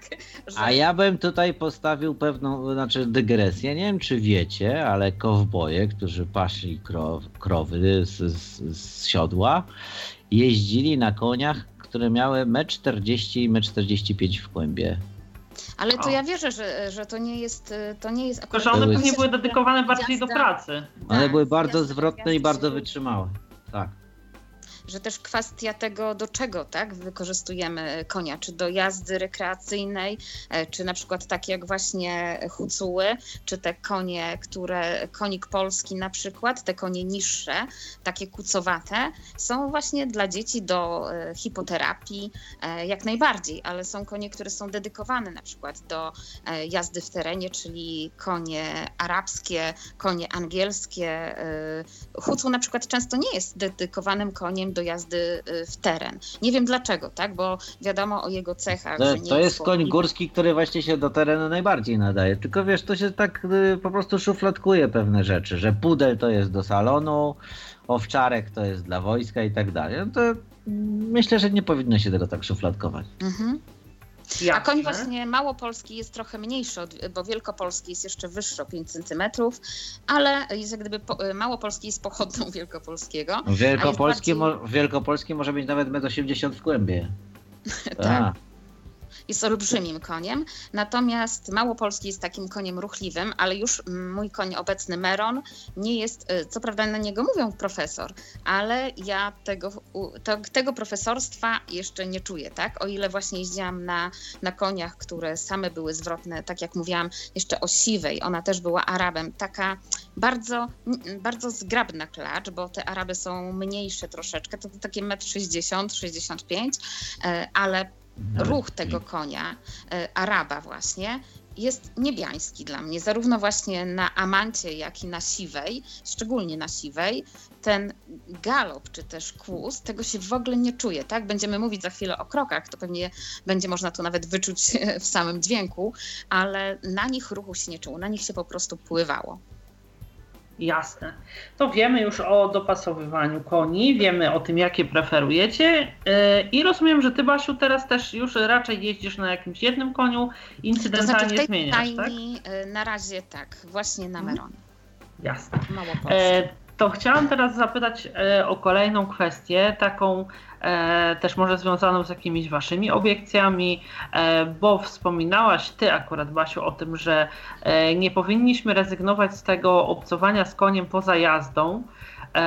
Chciałam was zapytać, czy was na początku, kiedy tu też Jacek mówił o tym, koń, duże zwierzę i generalnie no, różne rzeczy mogą się zdarzyć, e, czy przy tym e, oporządzaniu konia, siodłaniu go i tak dalej, e, nie mieliście takich jakichś powiedzmy, mm, może nie to, że obaw, ale czy od razu mieliście taką pewność, że poradzicie sobie, czy też e, e, no, gdzieś jakaś doza tej niepewności zawsze w was pozostawała? Jak to było u ciebie, Jacku, na początku? Mogę powiedzieć tak, że e, dla mnie zawsze e, takie nowa stajnia, nowe konie to była jakaś taka ekscytacja, zainteresowanie, ale też jakaś lekka nutka obawy, no nie, nie, nie Mhm. ma co ukrywać. I w zależności od stajni i od ludzi to, to różnie bywało. Jedni po prostu coś potrafili powiedzieć, rób tak czy inaczej, inni nie. E, Najczęściej to ja po prostu musiałem się dopytywać o różne rzeczy. Natomiast ym, no tutaj na przykład w, w Nielepicach kiedyś pan Marian miał chwilę, to nam poświęcił czas i różne rzeczy ciekawe poopowiadał i on właśnie to podkreślił, co w sumie może dla wszystkich jest oczywiste, kiedy pracujemy przy koniu stojąc, to powinniśmy dbać o to, żeby nasze barki były bliżej konia, a stopy dalej od konia. Tak na wszelki wypadek. Eee, tak, no i kiedy, kiedy obchodzimy konia, to nie jest tak, że nie można za koniem stanąć. No po prostu jeśli się stoi przy samym ogoniu, o, na, e, ogonie konia, po prostu koń nas nie widzi wtedy. Tak samo to, co jest tuż przed czołem konia, koń po prostu tego nie widzi. Natomiast jeśli sobie suniemy dłonią, idziemy koło zadu i, i tak dalej, mówimy do konia coś tam, to nie ma problemu. Oczywiście są konie, które wierzgają, kopią i podgryzają podczas oczy, czyszczenia i, i, i siodłania, to nie ulega wątpliwości, że trzeba zawsze uważać. Natomiast jak już poznamy jakiegoś konia, to, to jest większy luz przy tym. Chociaż zawsze jakaś tam nutka ostrożności powinna, powinna być. Nawet kiedy się klęczy i szczotkuje e, koniowi nogi, tam te szczotki przy, przy, przy kopytkach i same kopyta i tak dalej, to, to zawsze jak się tam, nie wiem, jest, nie wiem, czyszczę mu tą nogę, czyszczę, czyszczę, to no, zacząłem sobie o czymś innym myśleć, nagle ruszył nogą, to było zawsze takie ale on tylko przestawił tą nogę, żeby po prostu było wygodniej i, i tyle. Jasne. A e, jak to jest u ciebie, Basiu? Też e, tutaj e, dalej z taką ostrożnością podchodzisz, Ja czy z zupełnym luzem? Może obawiałam, jak widziałam konia Aha. konia, niż jak straciłam No tak, to jest tak jak e, nie obawiają się osoby niewidome tam wysokości żeglowania czy Tak, czegoś, Również tak? miałam tak, tak. wysokości i też go straciłam.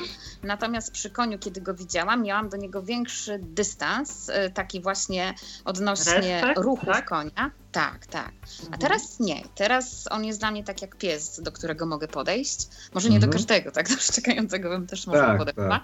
Dokładnie ale tak e, samo. na pewno jest inaczej, tak? Koń mnie bardziej przyciąga. Ja na przykład dzi- y, dzisiaj, mm, czyszcząc zwykle właśnie nogi, e, pochylam się tam nisko, kucam sobie przy tym koniu, a nagle do mnie taka dziewczyna, która tam akurat jest w klubie jeździeckim, mówi, ale nie, tak nie można. Ja pytam się, a czemu? No bo może kopnąć. Myślę sobie, no dobra, nie będę się kłócić. E, poprzednim razem na przykład jak byłam, e, czyściłam normalnie kopyto, mogłam się pochylić, pooglądać te kopyto, jak wygląda. E, naprawdę takie ciekawe różne rzeczy można sobie poodkrywać, nawet różnice w kopytach końskich. E, ale Wiadomo mm, na przykład, że czasami coś może być nie tak. y, y, Trzeba słuchać, tak? Jeśli ktoś mówi, że lepiej nie, no to lepiej nie. Jeśli ktoś mi powie, że mogę, czasami warto też zapytać się, bo nasze własne chęci mogą się też czasami źle skończyć. Nie znamy tego konia Mhm. na tyle dobrze, na przykład gdybyśmy go nie znali, bo jeśli go poznamy, super, jeździmy na nim już z 5 lat, wiemy na co możemy liczyć. Jeśli tego konia nie znamy, to lepiej rzeczywiście kogoś posłuchać z boku, tak? Czy, czy możemy to zrobić, czy tego nie możemy zrobić. Mhm. Na przykład warto pooglądać sobie różnego rodzaju materiały do pracy z końmi, czy też na przykład, mm, jeśli nie jesteśmy w stanie tak wszystkiego wypytać od razu instruktora, dlatego dobrze się przygotować i wiedzieć, czy na przykład możemy przejść z lewej, jak przejść obok konia, czy właśnie z tyłu. Bo niektóre konie mogą tak na początek zareagować, że z tyłu nie można przechodzić. Można, jak już się już zna konia i wie się, że można przechodzić, to ok, możemy nawet z tyłu przejść, a albo nawet jak mijać konia, tak? Że mm, ja na przykład często informuję, e, mówię do konia jak do mego fokusa, czyli mego psa przewodnika, e, że przechodzę, tak? Że dotykam jego bark, zniżam głowę e, pod jego brodą i przechodzę na drugą stronę, mówiąc Meron, przechodzę. I tak na Aha. przykład jestem z tyłu, jestem z boku, e, dotykam ręką i mówię, dotykam teraz twojej nogi, e, żeby wiedział, że bę- będę czyścić nogę. Także czasami na przykład mój Meron zamyka e, oczy i na przykład słyszę, że prawie zasypia. Nie wiem, czy mu jest tak przyjemnie, no ale tak czasami przy czyszczeniu właśnie się pojawia, że, że, że koń może prawie wyglądać na uśpionego. Może to takie posuwiste ruchy są dla niego e, takie kołyszące i gdzieś tam e, zapada w taki letarg lekki. E, dobrze, to mm, teraz chciałabym. Ja, ja tylko mogę tak? powiedzieć jeszcze Tak. jedną rzecz, żebyście się nie przestraszyli, bo e, często jeźdźcy, no ja na przykład, e, nagradzają konia przy witaniu się właśnie jakąś marchewką, na przykład połową marchewki i nagradzamy po jeździe. Ja na, na przykład tymi marchewkami, które mi zostają, albo jabłkiem nagradzam. I potem jest taka sytuacja, że ja na przykład ja podchodzę do konia i koń już obraca głowę, patrzy się na moją, obraca mnie, dotyka mnie chrapami po twarzy, skanuje moje ubranie i patrzy, czy ja w kieszeni mam marchewki. Więc jeśli by jakiś koń was zaczął skanować nosa, nosem albo tam usiłował gdzieś obślinić wam rękaw, no to nie dlatego, że jest agresywny najczęściej, tylko dlatego, że szuka jakiegoś smaczka. E, Zresztą, jak mówiliśmy o, o miękkości i przyjemności dotykania konia, powiem wam, że chrapy końskie są jedną z, naj, z najprzyjemniejszych, najmiększych rzeczy, których dotykałem w życiu. Naprawdę, to jest mega aksamitne. Mhm. Tak, ja też e, właśnie głównie kojarzę e, przyjemność e, z, oczywiście no poza samą jazdą właśnie z, z tego dotykania konia. Mi akurat tutaj, tak- tak jak już mówiłam właśnie tam te boki szyi końskiej, zresztą konie całe swoją postawą taką jędrna jest ta skóra, to jest taka Tak, istotna. Tak. Właśnie e, kiedyś był nawet taki teledysk Tiny Turner, nie wiem czy ktokolwiek z osób słabowidzących go oglądał, ale była pokazana noga kobieca ym, Tiny Turner w krótkiej sukience, e, takie mięśnie bardzo napięte na szpilce i również w teledysku był koń. No coś cudownego, tak? Jędrna skóra konia, jędrna skóra kobiety i to było tak na przemian, właśnie te, pokazanie tego piękna, tego ruchu mięśni. No naprawdę, jeśli ktoś może to czuć, tak, na przykład doceniać takie różne estetyczne doznania, jakie płyną, nawet przy samym dotknięciu czuć mięśnie, tak, czuć skórę, że ona jest jędrna, tam nigdzie nie ma jakiegoś takiego, nawet koń może być bardziej otyły, a dalej ta skóra zawsze na koniu jest jędrna. Mhm. E, dobrze, to teraz chciałabym przejść do tych aspektów związanych już e, z e, praktycznymi kwestiami, już z samą jazdą. E, zapewne część naszych słuchaczy to osoby, które nigdy nie próbowały jazdy konnej. E, chciałabym Was poprosić teraz, żebyście opowiedzieli e, w taki w miarę przystępny sposób o tych aspektach praktycznych. Od czego na przykład zaczynamy już samą jazdę? Czy tutaj. Żeby wsiąść na konia najpierw trzeba. E, Tak, no wsiąść na konia, ale też chodzi mi o kwestie, których dowiadujemy się e, związane właśnie z bezpieczeństwem, z prawidłową koordynacją, e, jakieś, czy są jakieś ćwiczenia, które wykonujemy może zanim te jazdy się rozpoczną, żeby jakoś siebie i konia przygotować do tego. To może teraz zaczniemy od Ciebie, Basiu. Okej. Okay. Ja nie miałam czegoś takiego, e, że ktoś mi przedstawiał, zanim nie wsiadłam na konia, e, mhm. jakiekolwiek e, instrukcje.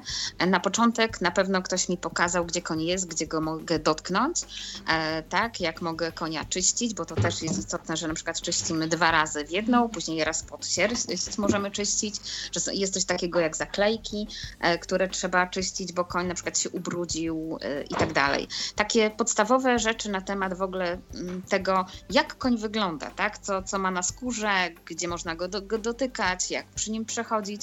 Takie rzeczy były dla mnie też istotne.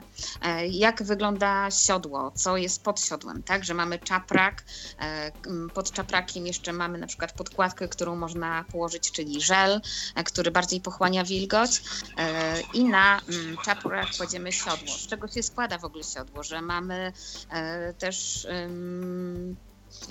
paski, na których się trzymają e, strzemiona, tak, że możemy je zakładać w różny sposób, kiedy koń idzie. Te paski nie mogą po prostu być długie, trzeba je skracać. Takie podstawowe rzeczy, tak, na przykład jak e, teraz brakuje mi słowa, Jacek Pasek, który się zapina pod brzuchem. Popręg popręg. Na przykład, że nie może być, mój akurat Meron obecny ma coś takiego, że jak mu się by zapięło popręg w stajni, to on by się położył. Tak?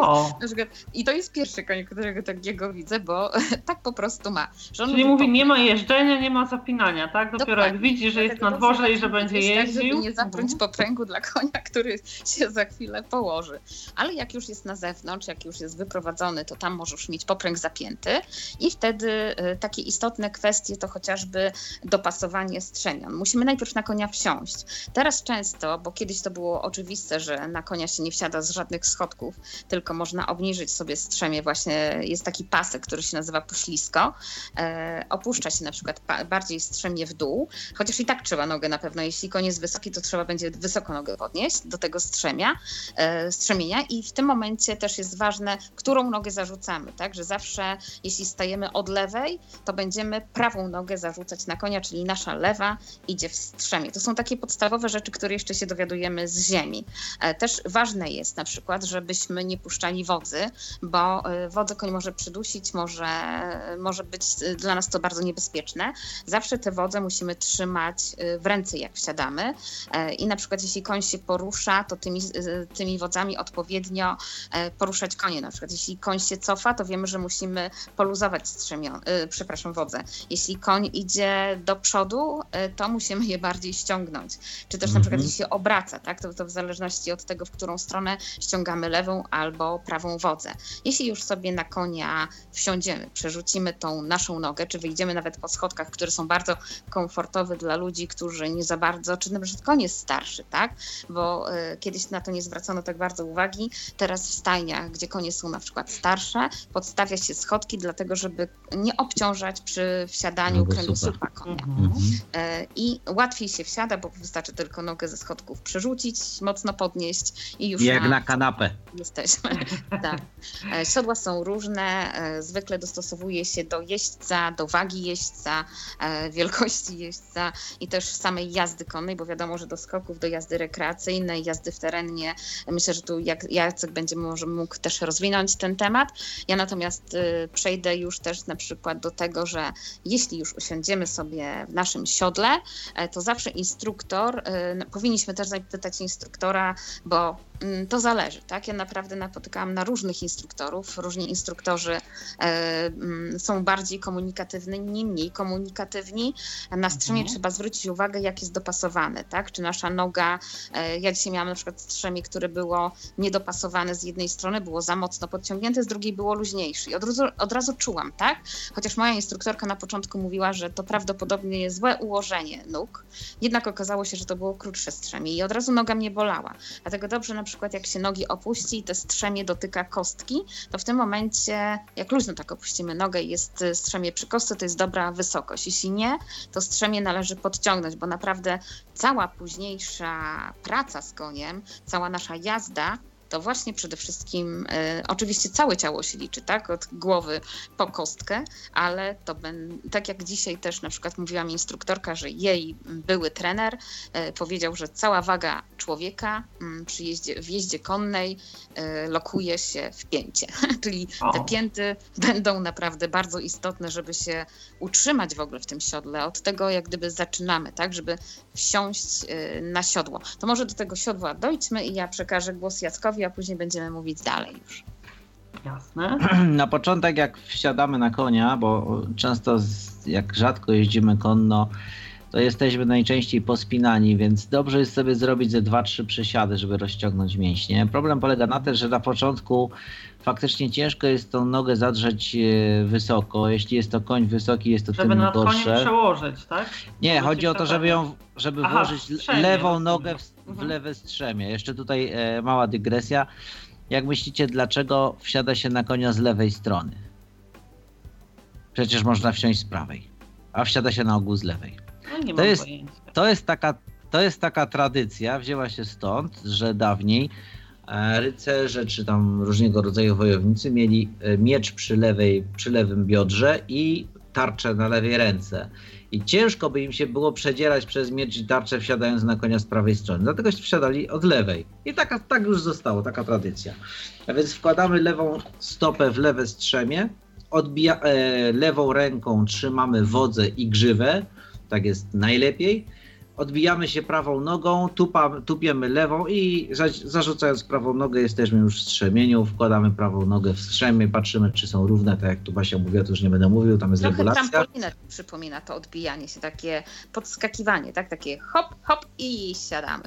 Tak, i siedzimy już jak, w- jak na kanapie i teraz e, dlaczego e, grzywa konia może być e, nam pomocna? O tym się właściwie też niedawno dowiedziałem, nikt mi wcześniej o tym nie powiedział. O tym, otóż okazuje się, że grzywa konia jest bardzo słabo unerwiona, dlatego nie, nie musimy czyli się... możemy się spokojnie złapać, nie mamy obawy, możemy że... się na niej nawet trochę podciągnąć w razie, jeśli nie, nie wybijemy się odpowiednio. To nie jest problem. Tak samo jak zjeżdż, zjeżdżamy, wje- wjeżdżamy pod górę i czujemy, że nam siodło ucieka, to możemy się podtrzymać na tej, na, na tej, na tej, na tej grzywie. Tutaj w wjeździe Nie kon- zrobimy krzywdy. nie, nie zrobimy, nie, nie, nie. To jest kwestia ewolucyjna. Po prostu koń zaczepiał tą grzywą wielokrotnie różne rzeczy i po prostu no, jest słabo unerwiona po prostu. Natomiast e, w przypadku tutaj zaczęliśmy mówić e, mm, o siodłach, więc oczywiście są różnego rodzaju siodła, e, siodła terlicowe, bezterlicowe. Terlica to jest tak, takie rusztowanie wewnątrz siodła. Są e, kulbaki, na których najczęściej jeździli na przykład ułani, albo, e, albo na przykład e, kowboje na westernach i w ogóle na dzikim zachodzie i tak dalej. One są różnego kształtu, różnego wyglądu, mają łęki. Łęk to jest przednie, gdyby taka przednia ścianka, może być wyższa, niższa lub może jej być prawie nie być w ogóle. Tylny łęk może być w meksykańskich siodłach, tylny łęk był jak prawie jak w hotelu, w fotelu, docierał do, dochodził prawie że do połowy pleców, nawet wyżej. Także oni jeździli jak w fotel, jak siedzieli jak na fotelu. Natomiast e, najczęściej w stajniach jest siodło typu angielskiego, które ma stosunkowo, ten przedni łęk jest e, niewielki, bardzo niewielki, a tylny jest tylko taki, żeby, żeby pośladki nam po prostu e, nie, nie wychodziły z tego, z tego miejsca, na którym siedzimy. Tak. No i teraz kwestia jazdy konnej. Opiera się ona na jednej podstawowej rzeczy. Też dopiero tam w nielepisach mi o tym powiedziano, bo wcześniej też mi mówiono, ale nie potrafiono to tak dobrze wyartykułować. Koń ucieka od presji. Jeśli pociągniemy za wodze, to jeśli koń stoi, będzie się cofał, bo ucieka od tego ucisku, tak? Jeśli dotkniemy, zabierzemy lewą nogę, dotkniemy, a przyciśniemy mocniej prawą nogę, to on idzie tam, gdzie jest wolno, czyli w lewo. Eee, oczywiście no, jest też sytuacja taka, że przy bardzo ostrych zakrętach po, pobudzamy prawą nogą, a lewą nogą możemy pokazać, że teraz masz się skręcić, że się też ładnie wygnie. Także na przykład ogon i głowa stanowią jedną linię, a, a, a siodło, na której człowiek siedzi, jest ba- najbardziej wygięty do tyłu. Taki precel się może zrobić, ale to już jest jakby taka trochę na uboczu dygresja. Natomiast yy, właśnie dotknięcie w jakimś miejscu powoduje, że koń idzie w drugą stronę. I teraz tak samo jest z wodzami. To nie jest tak jak na kierownicy roweru, że E, Trzymamy sobie rower, e, kierownicę obydwoma rękami, lewą przyciągamy, prawą odpychamy. W przypadku konia jest tak, że utrzymujemy to napięcie, staramy mm, delikatne na- napięcie na wodzach, ale lewą bardziej przyciągamy, przy, przy czym nie w bok, a do siebie. Bo inaczej, gdybyśmy puścili prawą rękę, a ciągnęli tylko za lewą wodzę, to nam wędzidło wyjedzie z pyska. No właśnie, a ja dzisiaj tak może uzupełnię od razu, dowiedziałam się nowego e, chwytu wodzy, żeby, bo byłam uczona, uczona w różny sposób przez różnych, różnych instruktorów, chociażby dotyczące e, kwestie skręcania, tak? E, Jedna osoba uczyła mnie odwodzenia wodzy w lewo, druga osoba uczyła mnie przyciągania wodzy do siebie, a teraz na przykład dzisiejsza instruktorka uczyła mnie w ten sposób, że jeśli trzymamy wodzę, tak jak już wcześniej wspominałam, w dłoni, która jest, jakbyśmy pięść sobie złożyli, a kciukiem przytrzymujemy między, y, mm, ją od góry, tak?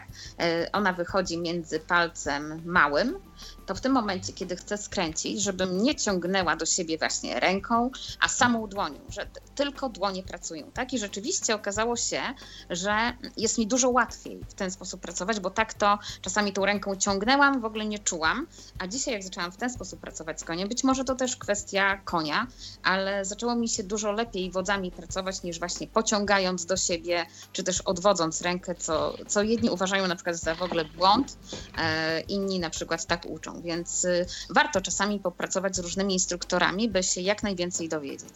Ja na przykład jeździłem w stajni w takiej, gdzie był taki hucuł, który w galopie miał tendencję do tego, żeby nagle szarpać głową w dół. No i teraz jak ktoś miał słaby dosiad, a trzymał kurczowo wodę, bo traktował je trochę jako dodatkowy uchwyt, to został, to bywał wyciąg, wyciągiwany po prostu z siodła i spadał. E, natomiast i dlatego ja, e, ponieważ to wiedziałem, więc starałem się mieć zawsze dość dobry dosiad i deli, na delikatnym kontakcie jeździć e, wodzami e, tam tylko delikatnie. A jeszcze teraz dodatkowo instruktorka zawsze, i ona mi tłucze ciągle to do głowy, zresztą Wiktor tak samo, że dosiad w jeździe konnej jest bardzo istotny, ale w przypadku osób niewidomych jest mega istotny. Dlatego, że jeśli będziemy mieć mocno rozbudowane mięśnie przywodzicieli i, be, i kolana będą nam cały czas przylegać do siodła, to w sytuacji, kiedy koń nagle się czegoś przestraszy i odskoczy, albo nie daj Boże, to się rzadko zdarza, ale zdarza się, że stanie dęba lub, lub bryknie, to my się w tym siodle po prostu utrzymamy.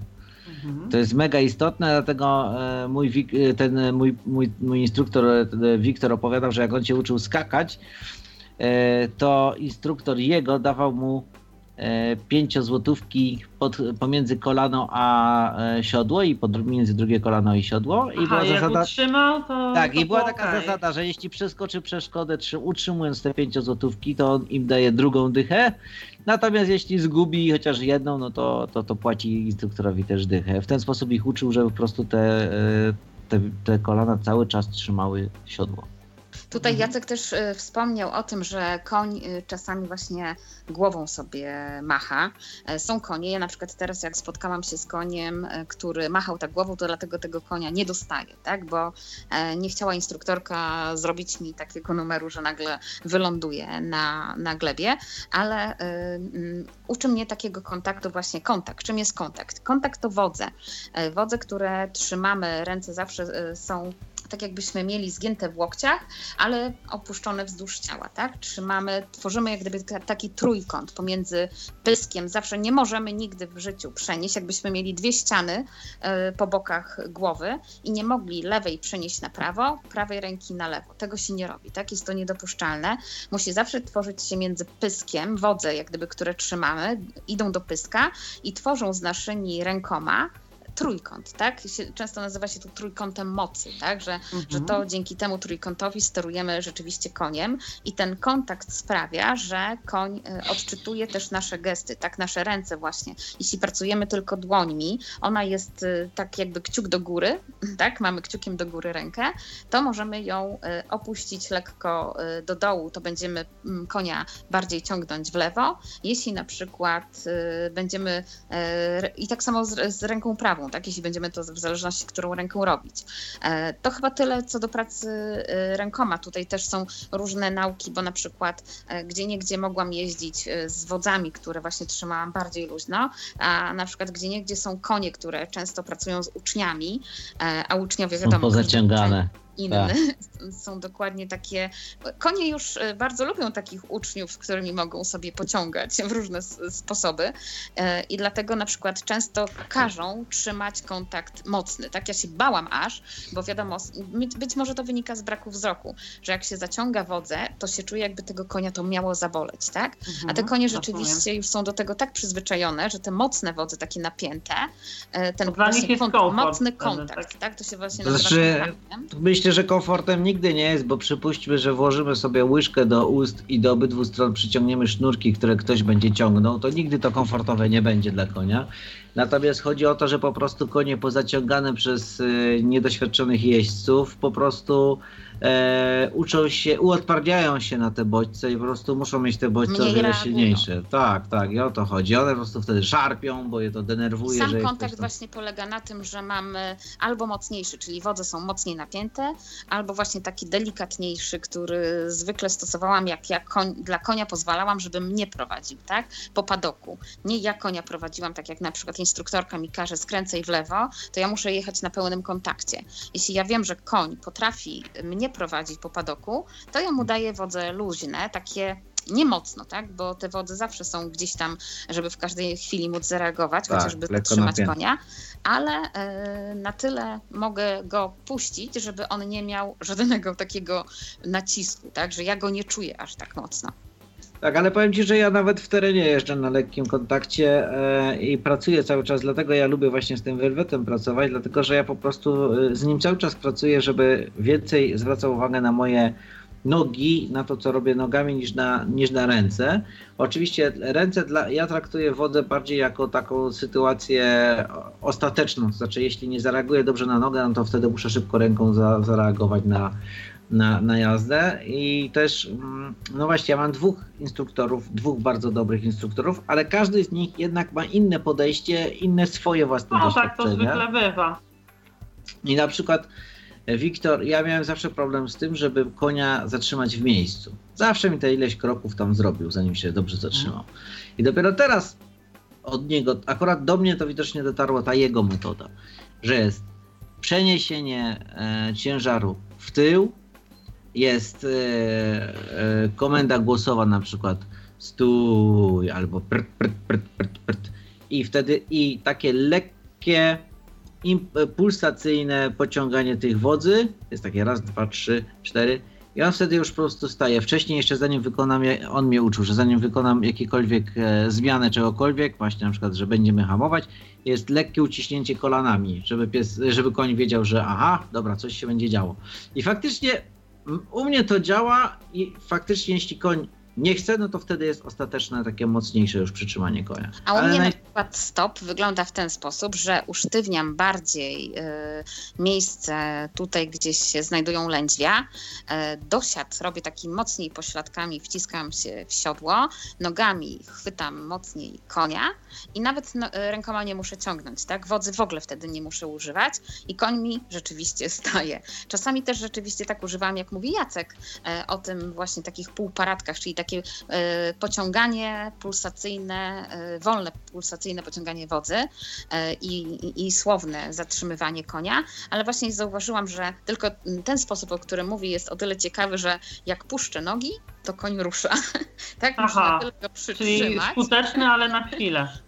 E, Tak, ale jak już się puści i się przytrzyma na przykład wodze, to on dalej stoi. Natomiast można to też y, wykonywać w momencie, kiedy chcemy na chwilę się przytrzymać. On oczywiście też zmieni tempo, tak, że będzie szedł z tempem, jak byliśmy w kusie. E, To jest też właśnie do tego wykorzystywane, że możemy Mhm. zmieniać tempo, e, tempo chodzenia konia. Co jest jeszcze też istotne w samym siedzeniu na koniu, myślę, że tutaj dobry instruktor nad tym będzie pracował z osobą niewidomą, bo tak jak Jacek wspomniał, u osoby niewidomej, tak jak na przykład my nie patrzymy między uszy, tak jak osoba widząca, chociaż staramy się, Aha, tak, żeby ta prosto głowa- siedzieć, tak? tak. Mhm. Łopatki zawsze muszą być ściągnięte, plecy muszą być zawsze proste, niezależnie od tego, czy robimy półsiad, bo mimo, że ja mówię tutaj o pełnym dosiadzie, kiedy stopujemy konia, to w każdym chodzie, czy to stęp, czy kłus, e, nogi są naszym oparciem, nie pupa. Nie siedzimy pupą na jak y, worek ziemniaków, który będzie koń podrzucał. Chyba, że w meksykańskim siodle, gdzie siedzimy na fotelu. Chyba, że tak.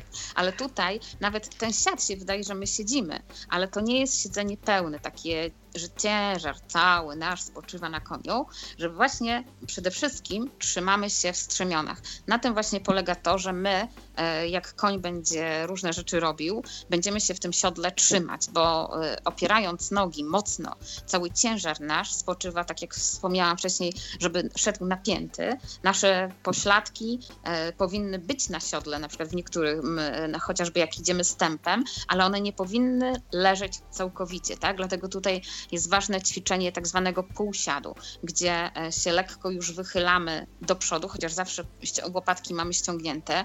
Dalej pięty są cofnięte do tyłu, mocno opuszczone, głowa z kostkami stanowi linię prostą i tak samo biodra, tak? One są wypchnięte do przodu i tutaj zależy też od jeźdźca, bo musimy chwycić równowagę. Bez równowagi nie ma co zaczynać. Ja też jak zaczynałam, to na przykład moja pierwsza instruktorka zdjęła mi siodło, e, e, robiła ze mną ćwiczenia bez siodła. Właśnie, o tym chciałam porozmawiać, bo te ćwiczenia one są o tyle istotne, że y, pomagają nam wypracować taką prawidłową koordynację, że później te y, ruchy konia pod nami nie wzbudzają w nas lęku, są dla nas y, czymś takim, co może nie jest przewidywalne zupełnie i czytelne, ale co jest do pewnego stopnia jakoś oswojone, prawda? Tak, bo na przykład y, kwestia tego, jak się w ogóle biodra końskie poruszają, w ogóle jak ruch, jak ruch można czuć konia, to jest bardzo dobrze wyczuwalne właśnie bez siodła. I te ćwiczenia, że kładziemy się na koniu, że obracamy się na koniu, że e, poruszamy się w momencie, kiedy koń e, idzie stępem, e, czy też nawet później, jak robimy różne ćwiczenia w kusie. Moja jedna z instruktorek na przykład kazała mi kusować bez trzymania nóg w strzemionach. To wszystko sprawia, że takie ćwiczenia równoważne zaczynamy zupełnie inaczej czuć konia, tak? Go, przestajemy się go obawiać, że my zaraz za chwilę spadniemy. Ja na przykład jeszcze też nigdy nie spadłam, mm, zły ze mnie jeździec, bo, bo ponoć prawdziwy jeździec to powinien spaść, e, ale e, coraz lepiej się na tym koniu czuję, tak? W miarę upływu lat, w miarę różnych instruktorów. Moja równowaga, na przykład przekręcanie się, jeśli jedziemy kłusem i anglezujemy bez trzymania się w strzemionach, gdzie zawsze właśnie na strzemionach mamy ciężar nóg, to też sprawia, że my musimy pracować kolanami, tak? Przytrzymywać, tak no, jak powiem ci, tak, powiem Ci szczerze, Jacek że... podawał przykład z piątkami, to tak samo można właśnie podać dobry przykład na e, trzymanie się e, kolanami siodła w momencie, kiedy e, anglezujemy, ale bez e, trzymania się no, tak. nóg strzemiona. Tak, ale powiem Ci, że e, strzemie to jest wymysł, wymysł Persów i taki na przykład... E, Aleksander Macedoński, który jeździł na swoim bucyfale, on po prostu nie miał strzemion, bo jeszcze wtedy nie znano strzemion, wskakiwał na, na konia, po prostu koń zaczynał. Tak, wskakiwali na konia, jeździć no, bez strzemion. Nie, miał siodło, tylko nie miał mhm, strzemion. jasne, jasne. E, mm, I tak samo e, i tak samo znowu z drugiej strony, e, na przykład Burowie, e, którzy w południowej Afryce sobie żyli. Oni z kolei podróżowali w ten sposób, że mieli strzemiona wydłużone i sobie siedzieli jak na fotelu. Oni nie, nie jeździli, nie anglezowali, bo nie znani jeszcze tak do końca tego, tego anglezowania, bo się okazuje, że kłus anglezowany to jest wymysł dopiero połowy XIX wieku, wymyślony w Anglii po to, żeby trochę ulżyć koniowi. Uatrakcyjnić, tak? Aha, tak. ulżyć, no tak. Tak, no. tak, żeby ulżyć koniowi trochę w jeździe.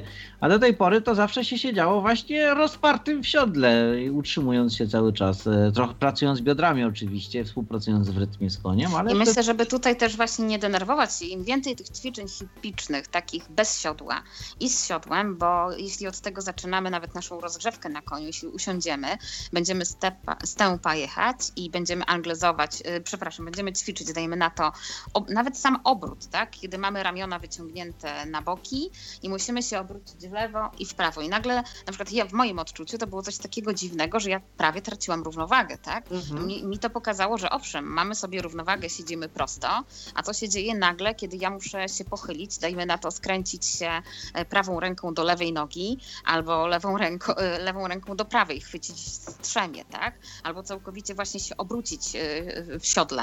Bo takie różne ruchy, które, e, których nie przewidzimy, mogą się pojawiać. Im bardziej jesteśmy oswojeni z tym ruchem w siodle w różnych pozycjach, to daje nam naprawdę dużą pewność. To jest I raz. też mniej to jest, nas koń zaskoczy czymś, Raz- bo potrafimy odpowiednio też wyrabiamy y, chyba taki jakby refleks w łapaniu tej równowagi, kiedy ją tracimy, więc nawet mm, kiedy taki ruch y, jakiś y, poszczególny konia wydaje się nam jakiś nietypowy czy zaskakujący, to nie budzi w nas to tak ogromnego lęku i łatwiej przychodzimy do tej równowagi z powrotem. Dokładnie. Ja bym nawet tutaj, na, szczególnie jak ktokolwiek będzie odsłuchiwał takiego podcastu e, z instruktorów, dajmy na to widzących, to szczególnie wła- właśnie na to bym kładła nacisk, żeby uczyć osobę niewidomą, szczególnie równowagi w siodle, te ćwiczenia oraz właśnie tego półsiadu, chociażby utrzymania się tylko, mając nogę cofniętą i piętę bardzo mocno opuszczoną równolegle do ciała konia i lekko e, przechyloną ku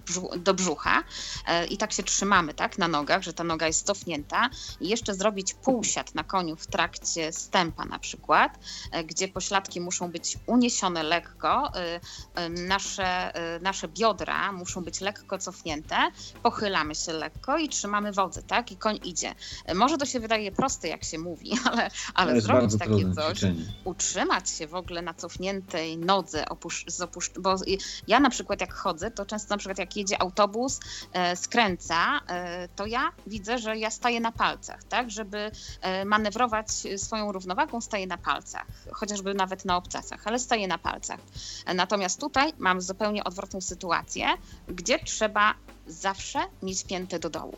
I to jest tak bardzo istotne i tak trudne do wykonania, żeby jeszcze robić półsiad z biodrami odchylonymi, nogami cofniętymi, lekko pochylony na przykład e, tułów, ale barki zawsze ściągnięte i pamiętając o tych wszystkich elementach, żeby nam się nie rozsypały. Na przykład jak często się skupiam na jednym, to posypie mi się coś tam, tak? Na przykład głowę Tak. opuszczę, a głowa zawsze powinna być między uszy konia, tak? Wzrok zwrócony.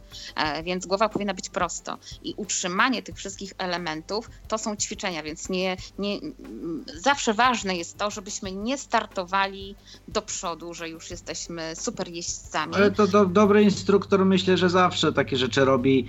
E, na początku ja dosyć często miałem takie Ale właśnie, rozgrzewki. żeby to wiedzieć, który jest dobry, tak? Tak, ale myślę, że wiesz to, że dosyć często to się, to się spotyka w stajniach. Ja dosyć często miałem taką sytuację, że na przykład proszę dotknąć prawą ręką prawego ucha konia, lewą ręką lewego ucha konia, prawą ręką dotknąć nasady ogony ko- konia i lewą ręką. To nie jest na przykład dotykanie ucha, nie jest proste, bo nie widzi się tego ucha. Można je lekko wyczuwać, ale nie jest to naprawdę łatwe złapanie konia za ucho. Tak, no ale jedzie się ręką po szyi, po głowie i się znajduje, tylko się trzeba nieźle naciągnąć. Im większy Tak. koń, tym bardziej się trzeba naciągnąć. Tak samo to e, schylanie, trzymamy się prawą ręką, załóżmy za e, siodło, a lewą ręką jedziemy po nodze jak najdalej da, damy radę i na odwrót. To, to chodzi o to, żeby trochę się rozciągnąć. Chodzi o to, żeby cały czas ćwiczyć e, dosiad, żeby te nogi nam przylegały i ćwiczyć równowagę, to o czym tutaj Alicja mówiła. I to jest dobre, żeby się tak rozgrzać na początku. Koń i Bardzo tak musi się wyst- występować, rozstępować. Przede wszystkim musi się na, przed, przed jazdą, więc i tak jest ten czas na to. Zamiast siedzieć i się zastanawiać, można robić różne rzeczy. Na przykład też można sobie siedzieć, e, wyciągnąć nogi ze strzemion i rękami robić duże obroty w przód, w tył. Mhm. A potem robić na przykład jedna ręka robi w jedną stronę, druga w drugą. To nie jest też takie proste.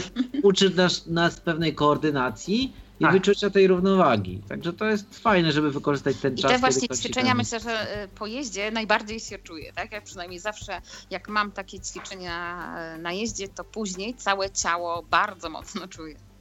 I kiedy się stoi, i kiedy się jedzie stępem, no na początku się jeździ wyłącznie stępem. Kiedy się jedzie stępem, można sobie też ćwiczyć e, stanie w strzemionach. Okazuje się, że to jest dosyć trudne zadanie, bo wstajemy i nagle wbrew naszej woli pupa nam klapie o siodło. E, no po prostu mamy słabe przywodziciele i pod, z czasem, z czasem coraz więcej, coraz dłużej nagle się okazuje, że o, możemy cały padok objechać stojąc. Jasne. E, to teraz chciałam Was zapytać o e, takie kwestie, bo mówiliście, że jeździcie w terenie, jeździcie na padoku. E, tutaj różne takie kwestie padały, typu jeżdżenia na ląży.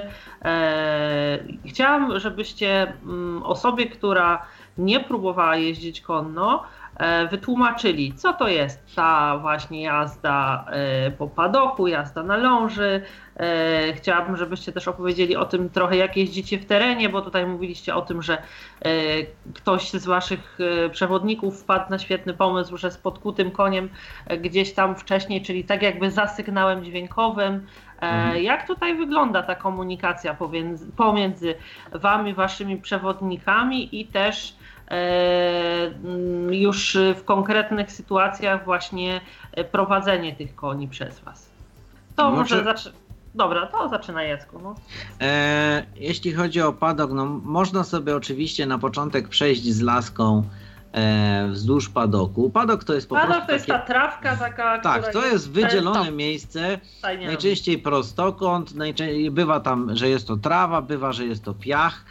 E, to jest takie miejsce, gdzie po prostu uczymy się jeździć, a jest ono zagrodzone, koń z tego nie wyjdzie po prostu. E, I możemy tam być albo na ląży, to jest taki właściwie pasek długi, który jest przypięty z jednej strony do, do konia, do pyska konia, z drugiej strony trzyma go mm, instruktor, może go skracać, wydłużać, może kontrolować konia, żeby, ta, żeby on biegł po okręgu wokół instruktora na, o większym promieniu, mniejszym i tak dalej, i tak dalej. E, chociaż ja padok tak naprawdę sobie obszedłem e, dopiero niedawno z laską, a to dlatego, że e, poszukiwałem dobrego miejsca do przypięcia psa, bo na ogół psa nie biorę ze sobą, bo po prostu jak jeżdżę konno, to nie mogę go kontrolować, ja nie chcę, żeby go ludzie głaskali. Natomiast ostatnio pomyślałem, że to jest dobry też pomysł, żeby go zabrać na wieś, żeby zrobić z nim też później jakiś spacer. No i chodziłem sobie po padoku, żeby znaleźć takie miejsce, które będzie dalej od miejsca, gdzie przychodzą ludzie i stoją konie. No i sobie znalazłem. No to jest wcześniej sobie go po prostu objeździłem koniem i też, też było dobrze. Natomiast A jak reagował pies na konie? Nie bał się? Nie był jakiś taki zaniepokojony? Nie. Yy, nie? nie, nie, nie, nie. E, mogę tu powiedzieć, e, opowiedzieć przygodę e, Kamili Przygody, która e, była na e, była e, w stajni no i podchodziła do konia ze swoim psem przewodnikiem, który bardzo chętnie ją doprowadził do tego konia. E, pies wszedł pod konia bez żadnego problemu, zawahania i niczego. Kamila sobie tam tego konia oglądała, wszystko super, ale zaczęła się przytulać do konia i nagle jej pies stwierdził, że zaraz, zaraz, to już są za duże kompetencje, masz mnie do przytulania i zaczął szczekać, co jest zgrane. Także to była taka fajna sytuacja, bo ten pies jest wyjątkowo dobrym psem. E, I, I, świetnie, świetnie psy się, przewodniki mogą też socjalizować, także to e, pomaga. Natomiast no, najczęściej, jeśli człowiek się zajmuje koniem, no to trudno, żeby się zajmował też psem. Jednocześnie psem, jasne. A, tak, także to. E, a jak wygląda Twoja jazda w terenie? Jeździsz za właśnie sygnałem dźwiękowym, słuchasz konia, który jedzie przed Tobą, kroków jego. Jak to się odbywa? Wiesz co, pierwszy raz jechałem, e, pierwszy raz jak, jak pojechałem w teren, pierwszy mój życiowy wyjazd, to pojechałem za koniem podkutym. E, pani e, Basia sama wybrała tego konia.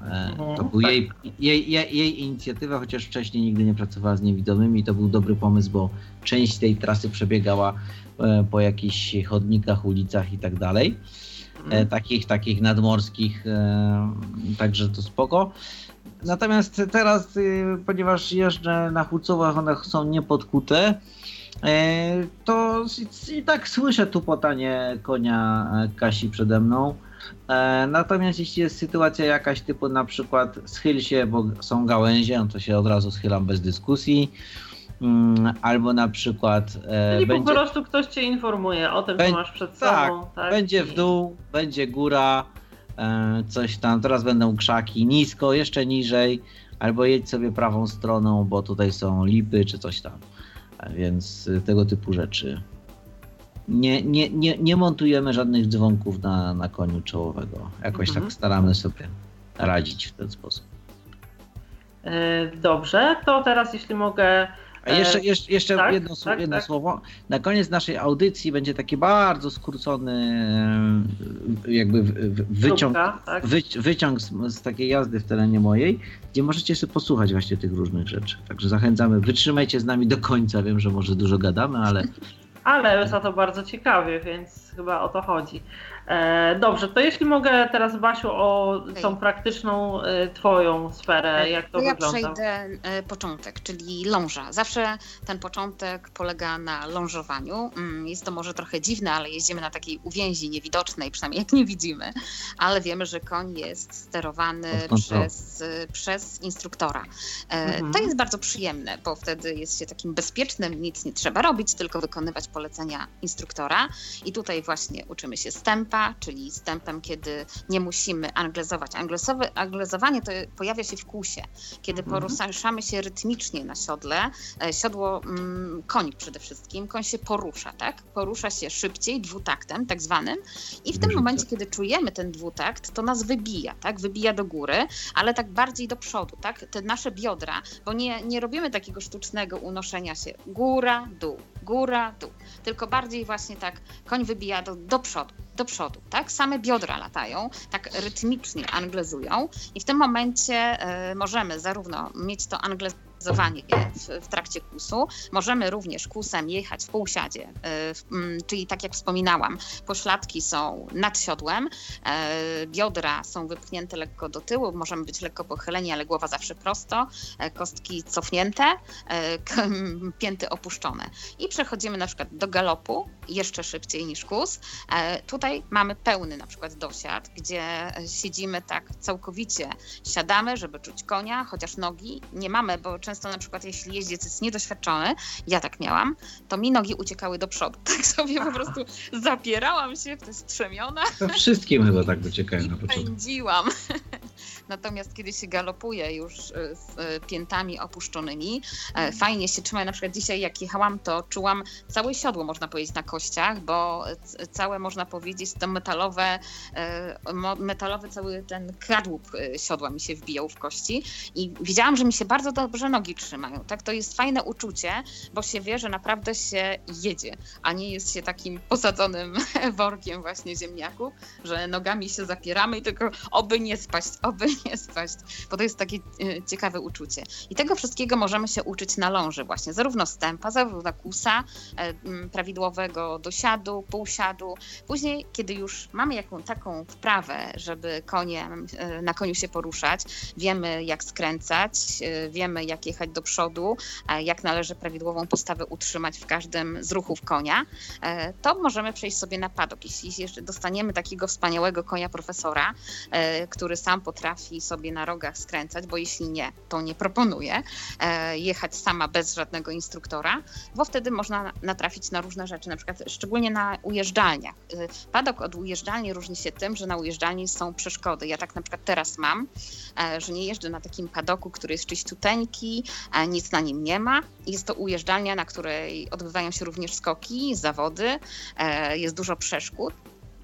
I polega to na tym, że często słyszę od instruktora, w którą stronę muszę skręcić, bo koń, mój Meron może wziąć tą przeszkodę, a nie ją minąć, tak? Z czego, z czego bym za bardzo zadowolona nie była. Więc dlatego instruktor mi mówi, na przykład teraz skręcamy w lewo, teraz w prawo. Ja mogę jechać sama bez ląży, ale muszę mieć przy sobie instruktora, bo na przykład raz jechałam sama, gdzieś tam instruktora chwilowo nie było i raz nogą zaczepiłam o jakąś przeszkodę, tak? Nie jest to fajne, bo musiałam od razu cofnąć nogę, bo koń dosyć e, chyba jechał? wtedy, Mhm. tak. No i tak ciekawie to wyglądało, tak, że mogłabym nogę e, trochę e, stracić. No, Ja ale- kiedyś w ten sposób przewróciłem przeszkodę. No właśnie trzeba zawsze na to uważać. Właśnie na ujeżdżalniach, gdzie są przeszkody, e, jest to też teren ćwiczebny, e, to tutaj szczególną uwagę należy zwrócić właśnie na obecność instruktora, żeby samemu, e, chyba że jesteśmy pewni, że umiemy przeskakiwać już przeszkody, to możemy sobie jeździć. I teraz mm, przejście na teren. Ja na teren pojechałam tak po prostu, bo zawsze miałam problemy, żeby ktoś chciał z tych ludzi, których miałam w stajniach, więc zajechałam sobie do stajni nieznanej nad morzem i powiedziałam, że chcę jechać w teren. No i Mhm. okej, dali mi konia i pojechałam. Może to było mo moje nierozsądne zachowanie, ale mm, jakieś tam doświadczenie miałam, tak? Przeszłam jakiś kurs jeździecki, e, no i wsiadłam na tego konia, pojechałam. E, oczywiście była czołowa, e, pojechaliśmy nad morze. E, zupełnie inaczej słychać konia, który idzie sobie drogą, który idzie sobie chodnikiem, bo, bo to słychać, szczególnie drogą, tak? Obrzeżem drogi. E, konia słychać. Natomiast wchodzimy na ścieżkę, jeszcze jest ok, jak nie ma szumu morza. Pojawia się szum morza. Oczywiście też jest inny piasek, zupełnie inny stęp ma koń, inny chód, bo nogi się zapadają, tak? Kopyta się zapadają w piasku, inne poruszanie się konia, bo co innego ścieżki w lesie, gdzie my jeździmy, mamy tą stabilność, a co innego na przykład y, właśnie chód na piaszczystym takim piasku, takim bardzo e, rzadkim, jak to na plaży. I jeszcze dajmy na to szum morza. Jak przeszliśmy w galop, no to powiem szczerze, trochę mina mi zrzedła, bo toczek mi spadł. tak było dobrze, był taki pęd. Ja nie wiedziałam, gdzie ja jestem. Czy mój koń jedzie do morza, czy mój koń gdzieś w ogóle jedzie. ja I to jest dopiero poczucie wolności, zupełne I po to prostu. było zupełne poczucie wolności, bo ja nie wiedziałam, że czy ja za chwilę nie wjadę w morze. Gdzieś czołowa jechała z przodu, której ja w ogóle nie słyszałam. Ogon też miałam, ale też go nie słyszałam. Byłam całkowicie sama, ja, morze i koń. I po prostu dla mnie to był jedyny taki, tak, takie doświadczenie nieziemskie, bo jakbym prawie była w kosmosie. E, Nie wiedziałam, co się dzieje. Koń był sam, jechał sam. Ja tylko na nim siedziałam, starałam się utrzymywać e, prawidłową pozycję, ale naprawdę miałam wrażenie, że ja za chwilę wjadę do tego morza i, i nie wiem, co będzie.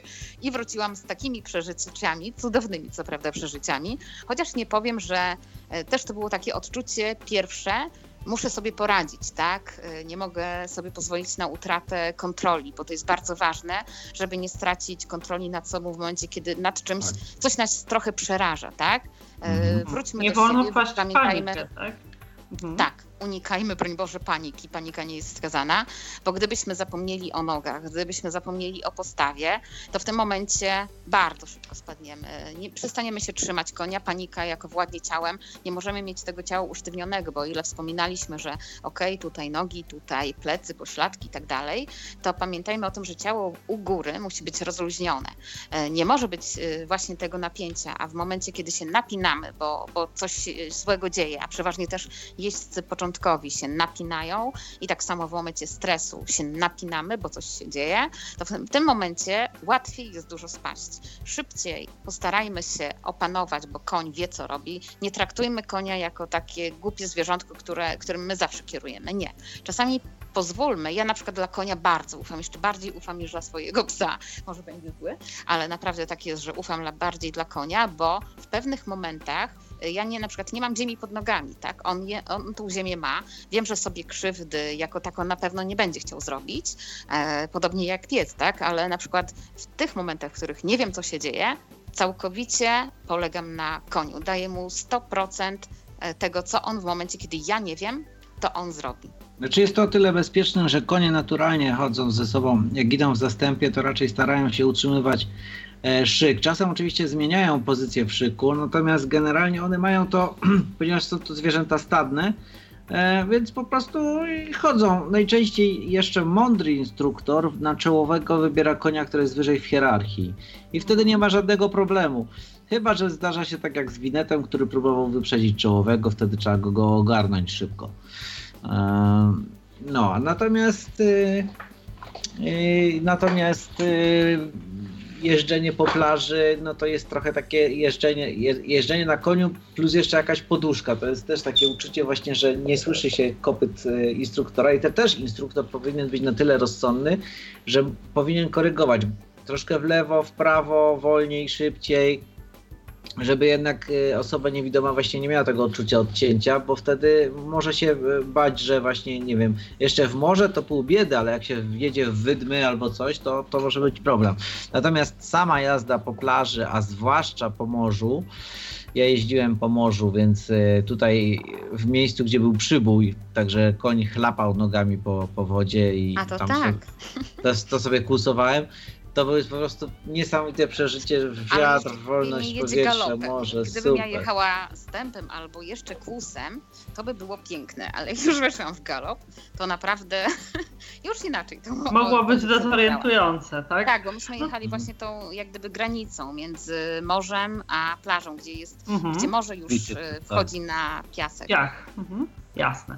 E, to teraz e, jeszcze. tylko jak mogę tak? dodać, bo Oczywiście, e, o takich oczywiście. istotnych rzeczach, które bym wspomniała na przykład dla ludzi, którzy też uczą osoby niewidome, jak można padok też sprawić, żeby był dostępny, aby ktoś uczył osobę niewidomą.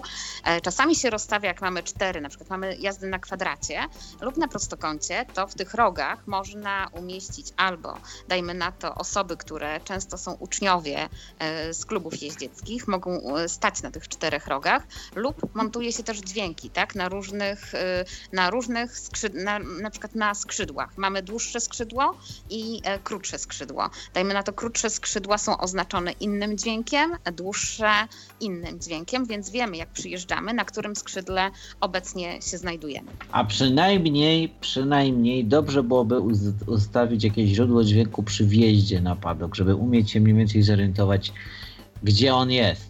Albo ta bramka, tak, żeby była Ta bramka, tak. jak przy drzwiach. Wystarczy, Te wystarczy, wstążne wystarczy jakbyście tam radio, posta- radio postawić jakieś, nawet takie na baterię, które będzie sobie tam niezbyt głośno grać, ale już będziemy się mniej więcej orientować, jak daleko jesteśmy. To przynajmniej tyle dobrze zrobić. No chyba, że akurat jest sytuacja taka, że wjazd na padok jest w miejscu, gdzie dużo ludzi chodzi, albo są jakieś inne sytuacje, gdzie tam no, słychać, że to tam jest. Jasne. To teraz chciałam zapytać Was już o kolejne etapy.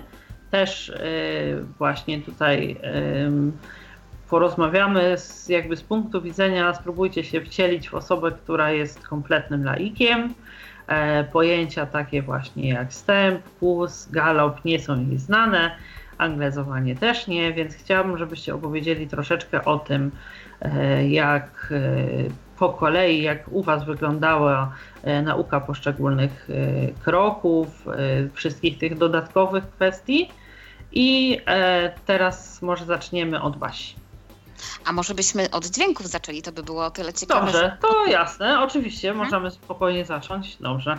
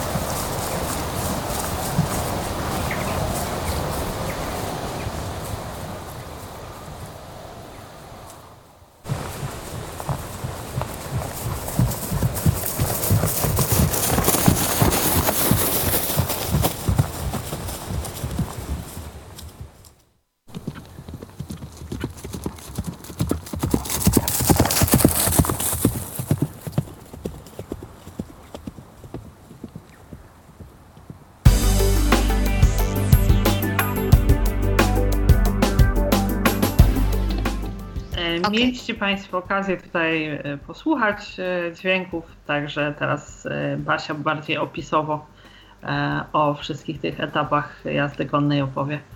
Mhm.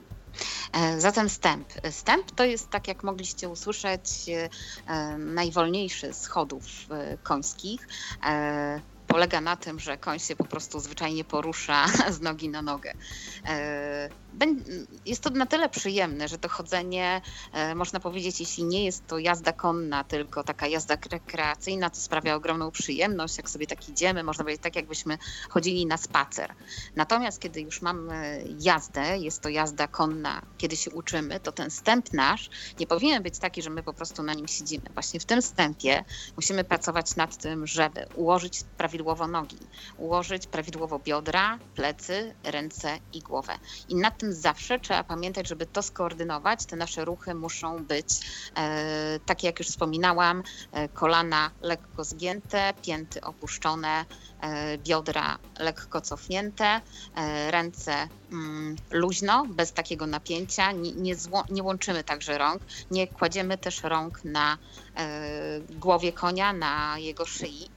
E, także tym chodem można po prostu przy sobie stępować, ale zawsze pracując. W tym wstępie również są odbywane najczęściej te ćwiczenia, które wymagają koordynacji, te pierwsze ćwiczenia, z tego względu, że jeździec ma tą pewność, że, że koń nie pobiegnie. On jedzie wolno. Mhm. Tak, i, ta, i ten właśnie wolny ruch sprawia, że mamy to poczucie bezpieczeństwa. Kolejny etap to przechodzenie do kusa. E, tutaj te przechodzenie, tego się, przechodzenia też się uczymy. E, mnie moja instruktorka ostatnio uczyła w ten sposób, że e, prosiła mnie, żebym najpierw ścisnęła łydkami konia, a następnie bez unoszenia, bo często y, na poprzednich zajęciach e, w, in, w innej stadninie ja te biodra jeszcze unosiłam, takie robiłam, takie wypchnięcie mocne. Natomiast tutaj moja instruktorka powiedziała, żebym robiła to dużo wolniej, spokojniej, e, bez takiego zrywu, bo często właśnie jeźdźcy, którzy są niedoświadczeni, to robią to bardzo szybko, tak? Ściskają łydki i od razu pach, koń ma iść. Nie, dla konia tak się nie robi, to tak jak Jacek mówił tutaj o wodzach, że te wodzy robi się pulsacyjnie, powoli, tak samo na przykład przejście nie jest takie, że my przychodzimy po prostu bach i koń przeszedł.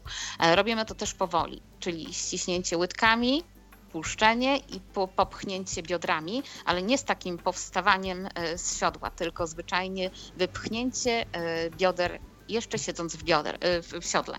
E, sam kłus, jak się zaczyna, czujemy, że koń zmienia chłód, e, to w tym momencie też jeszcze siedzimy, tak? Czekamy na przykład te e, dwa trzy takty i wtedy dopiero możemy anglezować, czyli unosić się rytmicznie biodrami do przodu. Będziemy czuć ruch konia, to będzie nam bardzo pomagało, bo jeśli się tak y, zespolimy z koniem, to jest o tyle fajne, że on sam nas wypycha, tak? Wypycha nasze biodra, obyśmy mu za bardzo nie pomagali, bo ja często mam na przykład taki wyrywny temperament, że staram się pomóc. Jeśli na przykład tak samo jest y, w różnych innych czynnościach, jak e, zanim ktoś coś zrobi, to ja już e, mm, staram się to szybciej zrobić. Podobnie właśnie jak w kusie, kiedy kus y, jest z prawej albo z lewej nogi, szczególnie jak jeździmy po kole, y, to musimy pamiętać o nodze, z której y, zaczynamy ten kus. To nie jest bardzo, to nie jest łatwe, jak się nie widzi, to jest nawet trudne, jak się nie widzi, bo w tym momencie zupełnie inaczej czuć konia, tak? Ja to czuję na tej zasadzie, że koń jest bardziej podniesiony z jednej strony. Jeśli stępuje, e, przepraszam, stępuje, e, kusuje, kusuje e, z lewej nogi, jak jadę w lewo, koło jest na lewo, to ja jestem tam bardziej podniesiona, tak? Te, te nasze ciało jest tak troszeczkę podniesione ale to jest tak minimalne, tak? Że ja, to, ja, to, ja to czuję inaczej. Ja czuję w ten sposób, że jak jadę na złą nogę, to jest niewygodnie po prostu. Natomiast jak ja. To też jak to jadę na dobrą nogę, to jest wtedy wygodniej i płynnie. To, to Ale generalnie tutaj wchodzi tak? dopiero później. Bo tak pierwsze wrażenie to rzeczywiście jest takie, że ja się lekko przesuwam, tak? Te, takie przesunięcie, a dopiero później czuję wygodę, bo czasami na przykład ja myślę, że on zmienił, ale muszę jeszcze kawałek poczekać, yy, chwilę czasu, żeby yy, poczuć, czy on rzeczywiście idzie, jest mi dobrze, czy źle.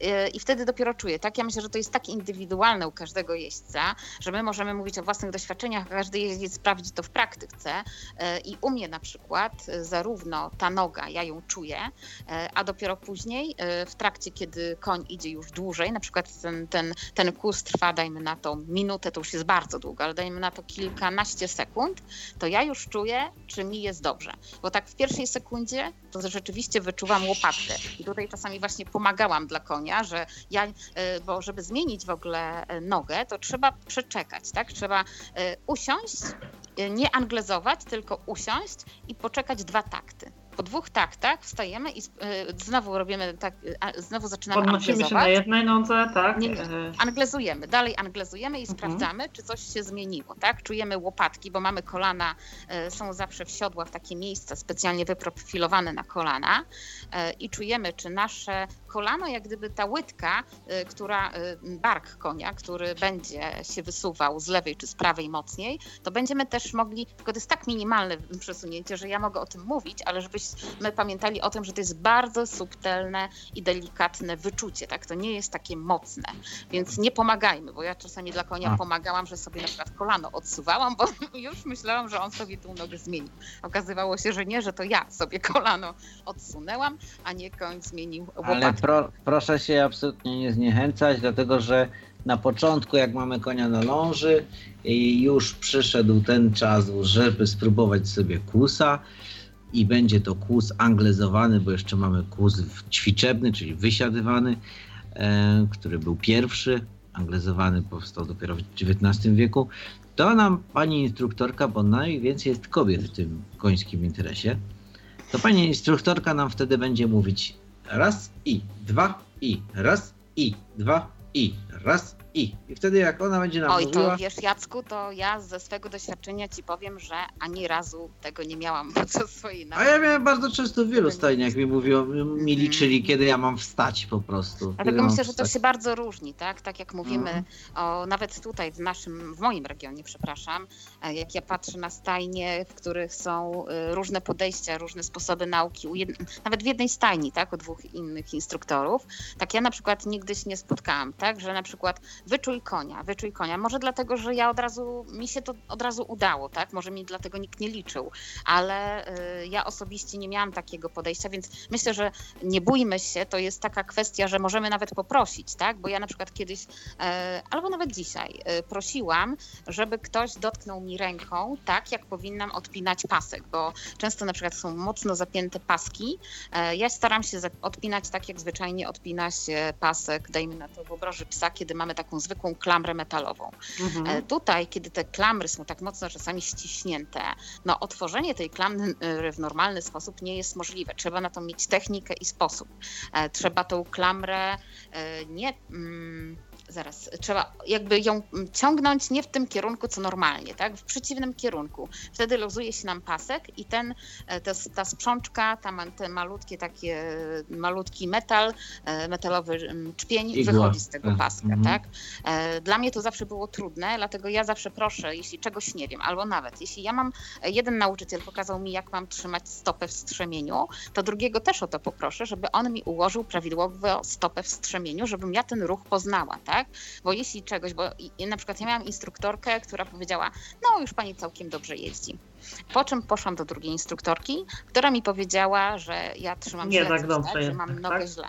Ja mówię, cieszę się, cieszę się, że pani to mówi, bo na przykład przy tamtej instruktorce ja czułam, że po prostu ona mnie niczego nie uczy. Jak my czujemy, że jeździmy, jeździmy i już jesteśmy wspaniałymi jeźdźcami, a dalej jeździmy jak jeździliśmy, ja bym proponowała wtedy zrobić coś innego, przejść jeszcze do kogoś innego, spróbować.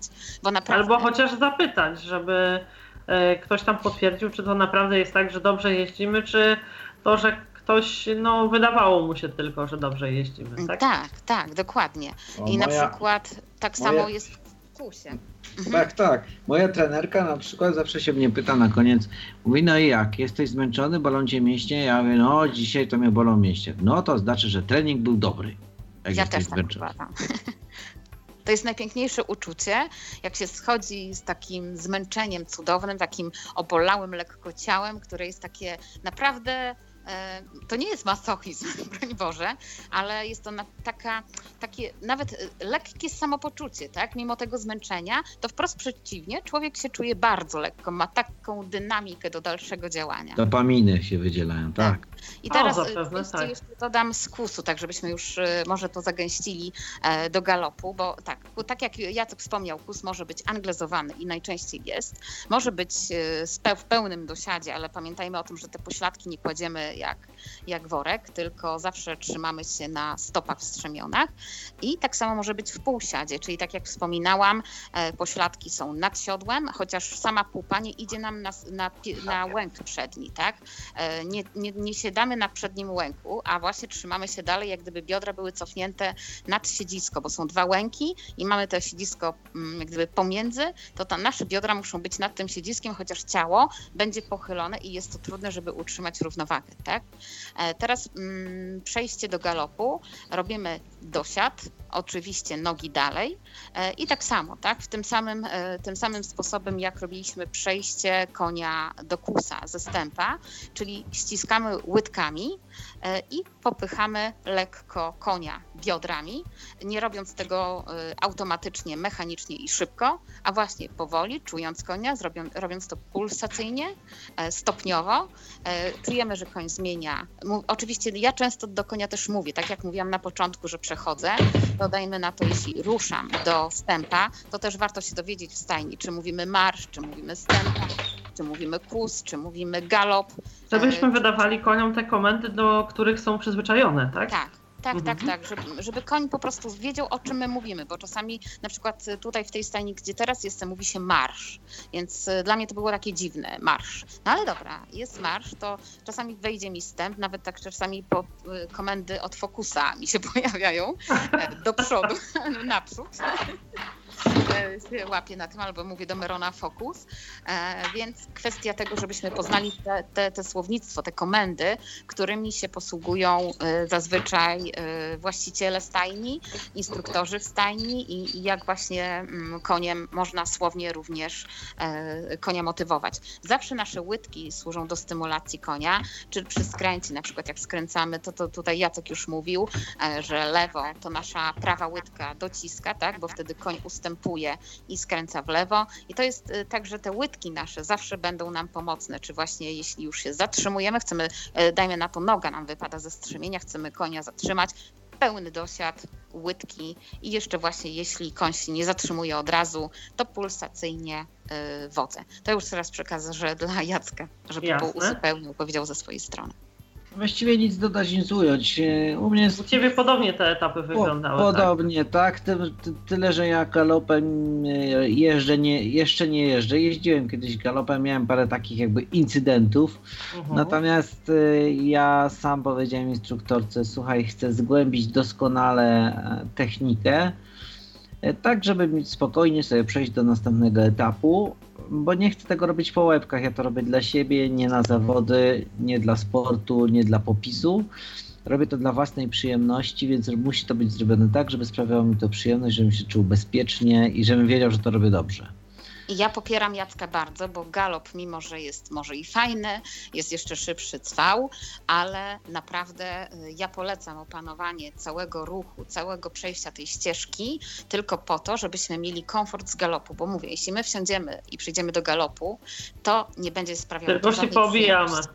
Mhm. Nie będzie to żadna przyjemność. Jasne. To teraz na zakończenie chciałabym o, poprosić Was o kilka takich e, bardziej osobistych refleksji. E, Na wstępie chciałabym zapytać, co było i jest w trakcie jazdy dla Was e, takim największym wyzwaniem i co stało się źródłem największej satysfakcji? No to teraz może zacznijmy od Jacka. Największym wyzwaniem. Mhm. Hmm.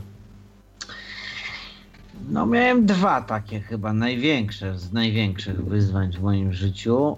Jedno to było mm, jazda w terenie, wyjechaliśmy z lasu, było ostro w dół, taki dołek, ostro w górę, a potem znowu ostro w dół, ostro w górę i to była sytuacja taka, że myślałem, że już spadnę, naprawdę już. Ale to ja myślę, że moja instruktorka tes- testowała na ile tak naprawdę ja jestem, bo to ona kontrolowała tak naprawdę wszystko, natomiast ja myślę, że ona testowała po prostu do czego ja jestem zdolny, na jakim jestem etapie i tak dalej. Tak? I ja musiałem, że tak powiem, zacisnąć zęby e, i robić wszystko tak, żeby było dobrze. Oczywiście na szczęście grzywa, grzywę miałem pod ręką. To jest też właśnie ta sytuacja, że mamy ręce na wysokość dwóch pięści od szyi konia, czy tam od kłębu e, i na odległość jednej pięści. Właśnie po to, a, a jeszcze jeśli jeździmy w półprzysiadzie, to, to te ręce mamy nisko przy szyi, że w razie czego możemy jeszcze dodatkowo złapać się grzywy. I to było takie naprawdę, e, no, Ekstremalne doznanie, spo, tak? spociłem się to, tak, spociłem się, to było dosyć szybko i to było takie, e, no kiedyś tam miałem też taką sytuację, że mnie taka dziewczyna, która niby wiedziała, że jestem niewidomy, ale jechałem w większym zastępie, przeciągnęła nas po jakichś chaszczach, nie chaszczach i informowała mnie o, o różnego rodzaju gałęziach i tak dalej, więc ja po prostu musiałem mocno zagryźć zęby, żeby tam dać radę. Ale dałem i, i, i że tak powiem, ta satysfakcja jest po mojej stronie. Natomiast y, ostatnio miałem taką sytuację, kiedy miałem przejeżdżać sobie na początku normalnie wstępie przez dwa drągi. Jeden leżał, drugi, y, drugi był w powietrzu, z jednej strony na, położony na wiadrze, z drugiej strony chyba na dwóch oponach. No i wstępie to nie było problemu, koń po prostu wyżej podnosi nogi to chodziło o to, żeby po prostu to, tą równowagę i tak dalej to wszystko wyćwiczył. Ale potem była sytuacja taka, że miałem to samo zrobić w półprzysiadzie, ale już w kłusie. No i oczywiście, no dobra, e, jadę tym kłusem, jadę, ale on mi gdzieś tam zgasł przez tą przeszkodą i przeszedł. No to jeszcze raz. Dobra, w końcu mi się udało go tam łydkami raz, raz, raz pobudzić przed tą przeszkodą. I on przez tą przeszkodę przeszedł z takim dosyć dużym entuzjazmem, a mój błąd polegał na tym, że ja nie zrobiłem do prawidłowego półprzysiadu, tylko po prostu zrobiłem prawie że stójkę. No i w tym momencie nagle znalazłem się na szyi konia z jedną, z jedną nogą w lewo, lewą nogą w strzemieniu. Więc już miałem tą wizję, jak spadam z konia, a moja noga się wykręca i zostaje dalej w strzemieniu. Ale nie, na szczęście Aristo, na który wtedy jechałem, zachował się jak rasowy wielbłąd, bo głowę utrzymał w górze, co mi pozwoliło się z powrotem wdrapać na siodło. I teraz, i teraz tak pomyślałem, jak ja, a oczywiście czułem adrenalinę w ustach, taki słodki smak, uderzenie normalnie, no masakra. To było niesamowite przeżycie. Natomiast wiedziałem, że jak ja teraz zejdę z konia, to już w życiu czegoś takiego nie zrobię jeszcze raz. Więc wykręciłem kółko, najechałem jeszcze raz, jeszcze raz, cztery razy przejechałem przez tą przeszkodę już prawidłowo. No i wiem, że mam to za sobą, także mogę iść dalej. No jasne. Czyli tutaj wiemy i o wyzwaniach, i o źródłach największej satysfakcji. A y, co ty, Basiu, możesz powiedzieć, że tak powiem, ze swojego podwórka w tej kwestii? E, Ja nie będę oryginalna, bo u mnie też e, największym wyzwaniem była jazda w teren, właśnie o której wspominałam, czyli e, plaża i morze. Oczywiście mm, tam się pojawiło mm, to, o czym mówił Jacek, czyli zjazd w dół i później w górę, bo było tak ostro, taki, tak stromo. Mhm. Tak. I to było naprawdę ciężkie. Pierwszy raz jechałam po takim terenie. E, Było to dosyć ostre wyzwanie i podobnie właśnie galop po e, morskim brzegu, e, który sprawiał niesamowitą frajdę, ale taką z ciarkami na skórze. E, Natomiast od małego, jeśli mogę, mogę sobie przypomnieć, to takim dla mnie wyzwaniem było pierwsze podejście do konia e, i podanie mu marchewki z ręki, bo ja zawsze się bałam, że on mnie ugryzie. No ja też się bałam, jak podawałam to nawet jak już byłam większa. Że on ma takie zęby jak ja mu, mi- właśnie to, że ten pysk jest tak cudowny, tak mięciutki, taki aksamitny, taki ciepły i po prostu wow, lepszy niż dziecięca skóra, jak się dotyka na przykład niemowlę, e, to jest takie gładziutkie, a jak e, dotkniemy konia pysk, to, to jeszcze coś cudowniejszego i w tym momencie to się dla mnie tak gryzło, że on ma taki fajny pyszczek, który bym tak chciała głaskać, a jest marchewkę zębiska. podać. I od razu te zęby zawsze w tej wyobraźni brały górę, że tam będą te zęby. I tak szybko podawałam, zawsze tą rękę zabierałam, więc teraz na przykład dla mnie to jest szczególne doznanie takiej bardzo dużej, dużej przyjemności obcowanie z koniem, kiedy ja już się go zupełnie nie boję. E, jest dla mnie no coś cudownego, tak? Takie największe wzruszenie e, to są chwile samotności z koniem, e, to znaczy chwile oderwania się od świata, kiedy ja mogę jechać na koniu, nie mam instruktora z boku, gdzieś tam, może gdzieś on tam jest, tak? Ja go nawet nie wiem, czy on tam jest, czy go nie ma, ale nie myślisz o tym, że jest. Ale o tym w ogóle nie myślę. Jestem tylko ja i koń. Kur, koń, który jeszcze właśnie jestem profesorem. E, koń, który potrafi jechać i dać mi tą swobodę, tak? Tą swobodę, tą wolność, to, to poczucie e, czegoś niesamowitego. I wiem, na kim jadę, tak? Wiem, że jadę na tym szlachetnym zwierzęciu, które jest tak piękne, tak cudowne. Ten ruch koński, taki miękki, gładki. No, to są doznania, które myślę, że opisać słownie nie ma sensu. Ja polecam każdemu e, wsiąść na konia, nawet na początek małego, jeśli ktoś się by bał, i spróbowanie tego doświadczenia przejść te pierwsze etapy, które mogą, bo na początek się zawsze mówi o tym, że wiele osób jest takich, które wsiadły na konia i zrezygnowały, bo się czegoś bały albo nie poszło dobrze. Nie bójmy się tego początku. Warto ten początek pokonać, warto przejść pewne te etapy procesu e, jazdy konnej, żeby móc doświadczyć tego, tego właśnie, kiedy ja, ja myślę, że jeszcze go nie, do, do niego nie dotarłam, tak? Bo tak jak na przykład też mi instruktorka mówiła, są jeźdźcy, którzy jeżdżą 20 lat, a cały czas trenują, tak? Cały czas ćwiczą. Ja się z tym zgadzam, bo tak jak na przykład sama jeżdżę u iluś tam instruktorów i z każdym instruktorem czegoś się dowiaduję, coś szlifuję i to tylko po to, żeby ta jazda sprawiała jak największą przyjemność. O tym mówiłam właśnie już przy przechodzeniu do galopu, bo nie sztuką jest jechać galopem. Sztuka jest jechać galopem, ale czuć się pewnie, czuć się wspaniale i, i żeby to sprawiało niezapomniane wrażenia. Przede wszystkim Dlate... chyba, żeby też ten galop nie męczył po prostu, nie był dla nas tak, obciążeniem, tak. tylko przyjemnością. Tak, wszystko właściwie powinno być dla nas przyjemnością. Powiem Wam szczerze, że olbrzymią przyjemnością, która w sumie bardziej pasowałaby może do 12-letniej dziewczynki, a nie do 40-letniego faceta, jest po prostu objąć konia za szyję, kiedy się stoi na ziemi. Ja też to uwielbiam, właśnie i przytulić, I przytulić twarz do jego grzywy i kiedy on nie stoi jak posąg albo odsuwa się od nas, tylko też do nas głowę przysuwa. Czasem nam nam założy pysk za, na ramię i chce tej interakcji. Lubi jak się go drapie pod grzywą, bo one się tam nie potrafią podrapać. Głaszczmy je.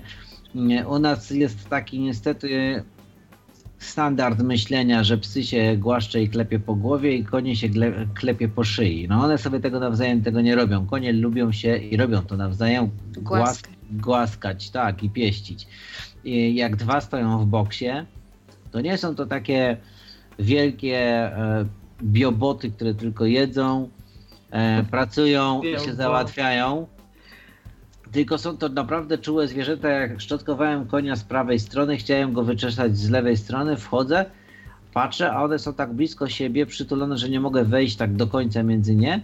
Oglądam tam skubią. Tak. A, a mój koń, którego głaskałem, założył e, łeb za, za, za, na szyję drugiego i one się po prostu przytulały. Nie mogłem mięsa jeść przez jakiś czas, jak to, jak to mogłem obserwować, bo to świadczy o tym, że one mają po prostu też własne emocje, żyją, czują. No i jedzeniem, jedzenie koni uważam za straszne barbarzyństwo. A jeszcze myślę, że kwestia, żebyśmy sobie uświadomili wiek konia, tak, do jakiego dorasta emocjonalnie w inteligencji, że jest to maksimum 4 lata, tak, to weźmy sobie pod uwagę, jakbyśmy podeszli do takiego dziecka czteroletniego, czy jakbyśmy się wobec niego zachowywali, tak. E, myślę, że to dużo zmienia. E, możemy, rzeczywiście koń jest dużym zwierzęciem, ale gdybyśmy podchodzili do konia, oczywiście e, do dziecka czteroletniego też trzeba mieć, tak jak to Jacek zwykle mówi, rękę, waksa, ręk, silną silną, ale w aksamitnej e, rękawiczce, e, to moim zdaniem właśnie tak trzeba postępować również z koniem. Mimo, że nie możemy dla konia pozwolić na wszystko, bo jeśli koń robi e, tak jak dziecko, psoci, to my powinniśmy stanąć ostro i powiedzieć na przykład odejdź źle, ale w momencie, kiedy y, mamy tą już, y, koniec wobec nas y, zachowuje się prawidłowo, tak jak to właśnie dajmy na to dziecko, to możemy go przytulić, możemy go pogłaskać, możemy z nim nawiązać niesamowity kontakt, takie doznanie, gdzie wchodzimy właśnie tylko w kontakt z koniem i z nikim więcej. Jasne. E, jeszcze na koniec chciałam Was zapytać o ostatnią kwestię. E, taką, czy uważacie, że dla osoby niewidomej, e, bo tutaj oczywiście na pewno jazda konna jest ogromną przyjemnością, ale też chciałam zapytać o tak taki aspekt jakby pożyteczności tej jazdy konnej. Czy dla nas, jako osób niewidomych, jazda konna e, może być traktowana e, jako mm, taka powiedzmy przyjemna bardzo forma rehabilitacji? Bo wydaje mi się, że tak, bo tutaj e, jakby wyrabianie tej prawidłowej koordynacji, refleksu, tak jak mówicie, jeżdżąc po padoku, też tutaj kwestie związane z orientacją.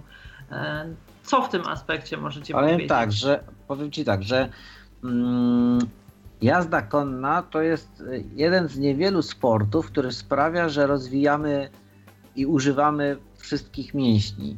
E, więc w tym aspekcie jakby fizycznym ona dobrze. Których nawet dobrze... zazwyczaj w ogóle nie wiemy o ich istnieniu. Tak, tak, tak.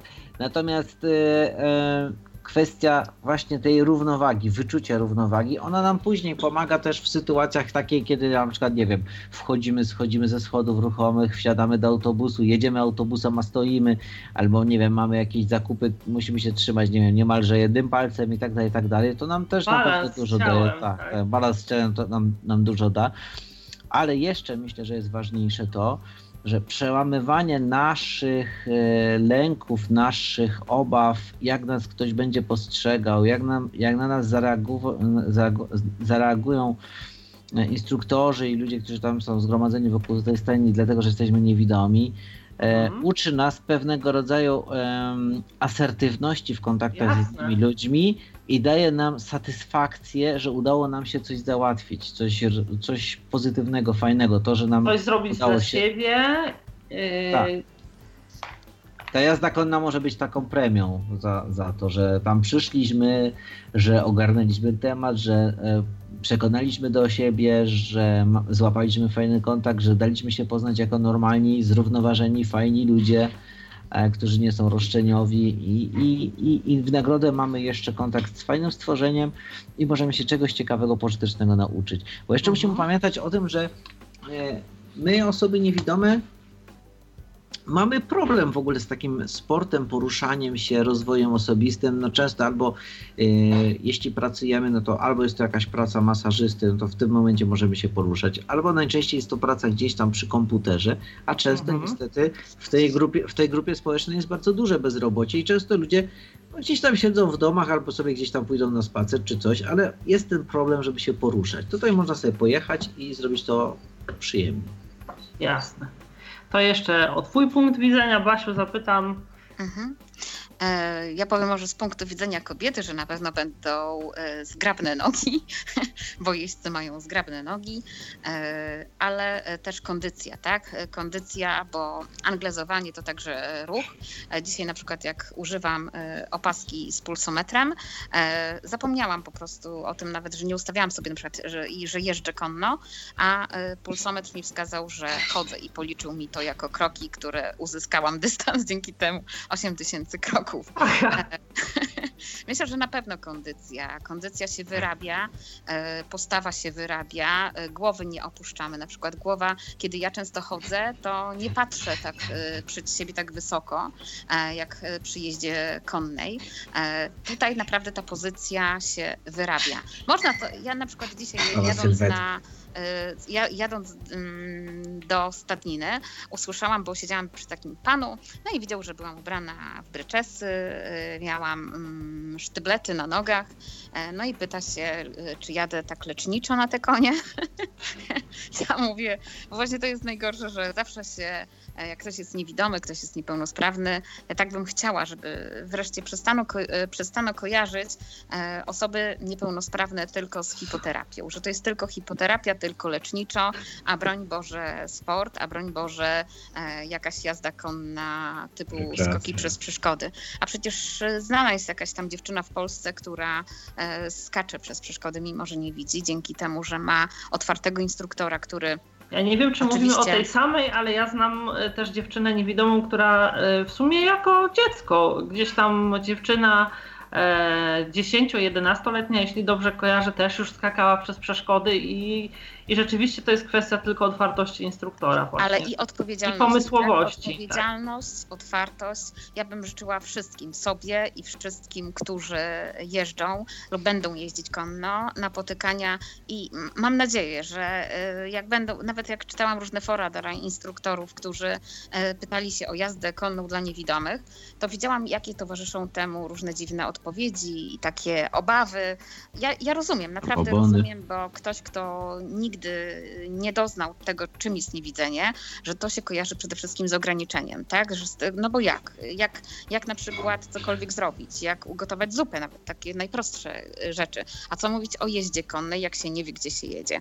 E, I naprawdę zdaję sobie, sobie, sobie z tego sprawę, ale mam nadzieję, że właśnie ten Tyflo Podcast też się do tego przyczyni, że być może ktoś na niego napotka i żeby pamiętał o tym, żeby tą otwartość potraktować naprawdę odpowiedzialnie, ale żeby była ta otwartość, tak? Bo bez niej my będziemy takimi jeźdźcami niedzielnymi, tak? Będziemy jeźdźcami, którzy nawet potrafią opanować technikę, ale nigdy nie doznają tego, czym jest y, prawdziwa jazda konna, na przykład w terenie, y, która daje najwięcej emocji, doznań, tak jak tutaj Jacek sam powiedział. Dla niego to jest wyzwanie, dla mnie też. Dla mnie to jest najpiękniejsze, co można, e, czego można doświadczyć, czyli właśnie jazda e, konna w terenie. Natomiast myślę, że nie musimy się wstydzić tego, że mamy czołowego, bo jesteśmy niewidomi, dlatego że w większości stadnin takich wakacyjnych e, przyjęte jest, że organizuje się zastęp, na przykład pięciu, ośmiu chętnych ludzi, którzy jadą za czołowym, który de- Mhm. decyduje się na tempo. Są, są, są tereny wolne albo szybkie. Wolny, czyli stęp i kurs, szybkie z galopem i tak dalej. Więc skorzystamy z podobnych rozwiązań jak inni. Także tylko musimy sobie pewne rzeczy tylko dopasować i, jest dobrze.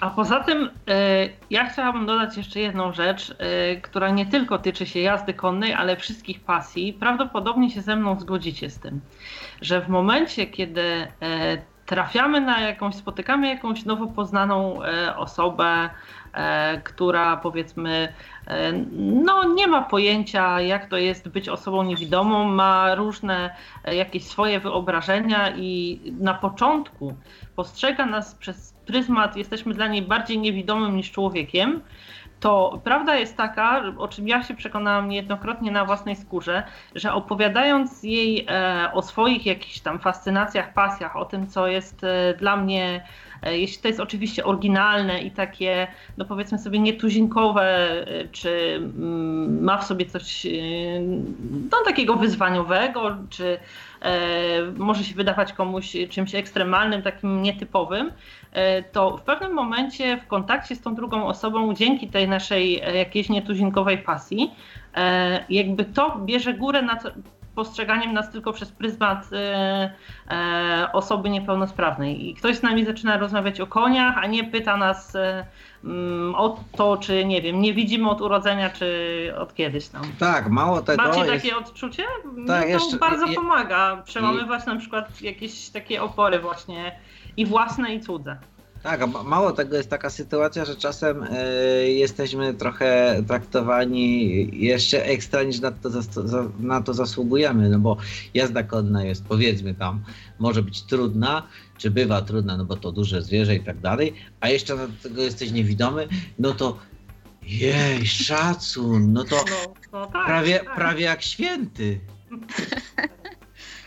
Także zachęcamy i A to myślę, zwykła że rzecz jest.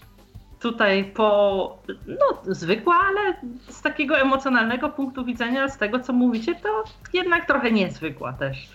E, bardzo Wam dziękuję za przyjęcie zaproszenia Jeszcze do podcastu. może tylko na tak? koniec dodam, bo Tak, tak, tak, już się tak. kończy nasz temat, e, to od razu, bo tak przypomniało mi się, że nic nie powiedzieliśmy o zsiadaniu, a zsiadanie też jest ciekawe, bo wyjmuje się nogi ze strzemion e, i tak jak zwykle wsiadaliśmy na lewo, to również na lewo się będzie zsiadało, nie puszczamy wodzy, e, a nogę prawą.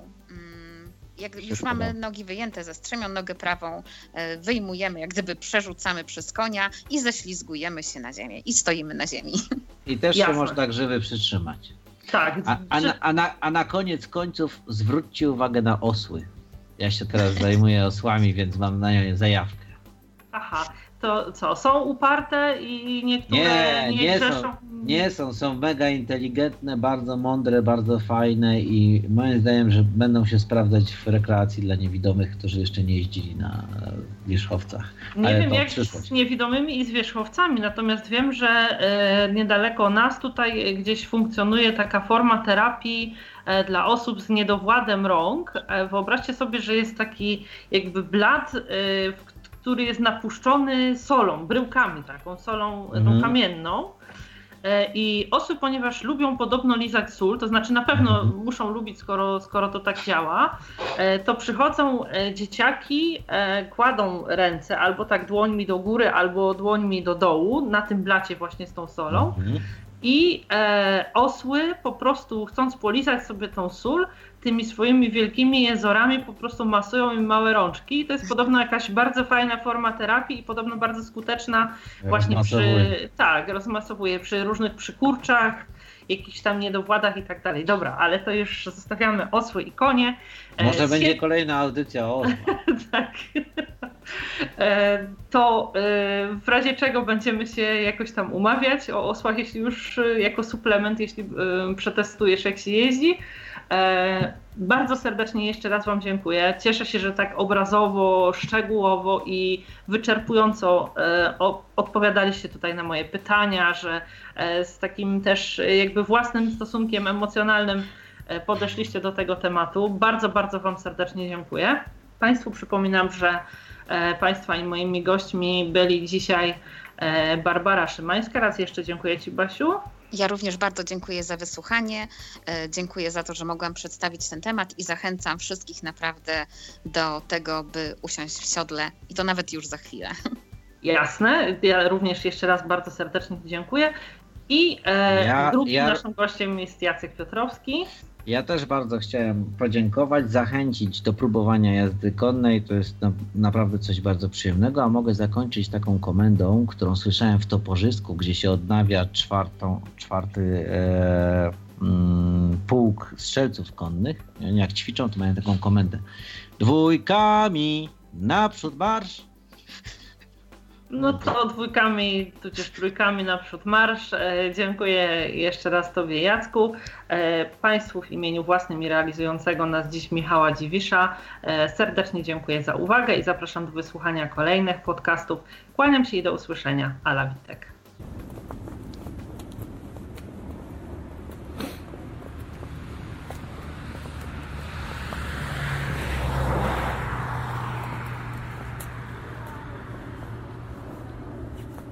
Dawno na czele nie ma. Zobacz, jaki śliczny. A koń mnie straszył. A tu drugi jakiś śliczny, zobacz. Widzisz, jaki ładny koń. Jacek, bardziej na prawo. Mhm. Pojedzie autobus.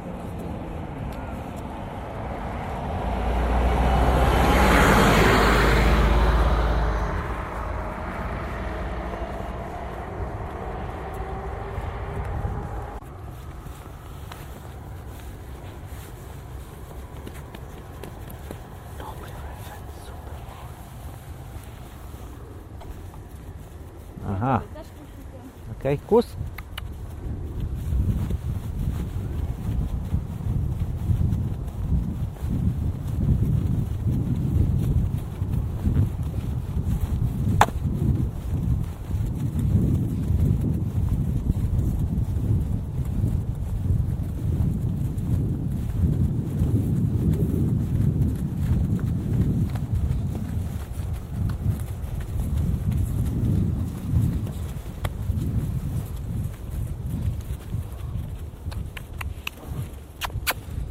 Dawaj, wejwet. Kus. Dobrze. Teraz głowa w dół, bo tutaj jest stary gałązek.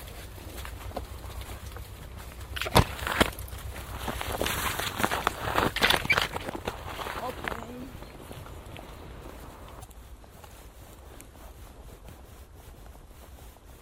Ale fajnie. Gdzie my jesteśmy? W lesie teraz? taki wąwóz w lesie.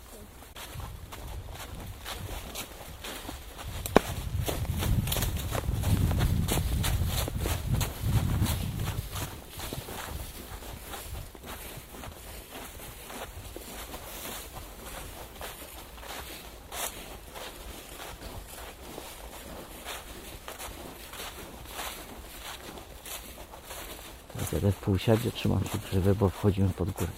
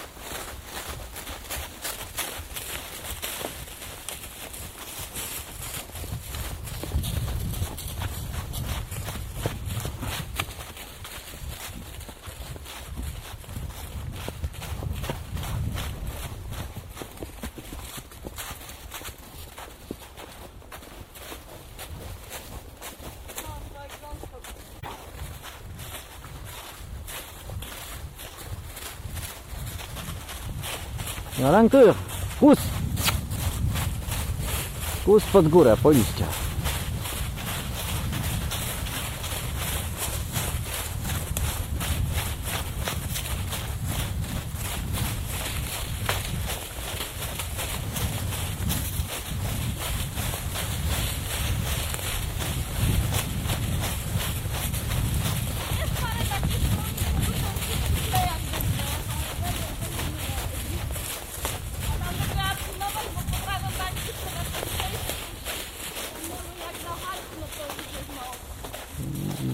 Wiesz co, ja w pewnym momencie, jak żeśmy szli tak ostro w górę, złapałem się wodzy, znaczy złapałem się grzywy, wodę mu lekko odpuściłem i pozwoliłem mu samemu wybiera, wybierać drogę i czułem ewidentnie jak szedł takim zygzakiem, wiesz? O, śliskawo. Zdrów, zdrów.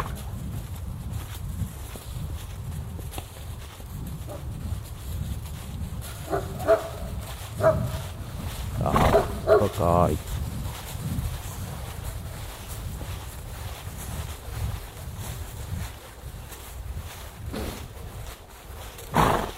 Tak, super. Zdrów, zdrów.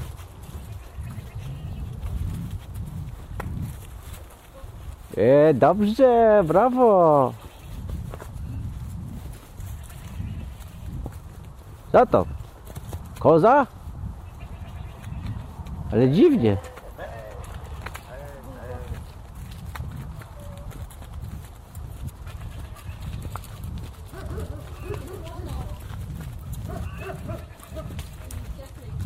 Albo owca.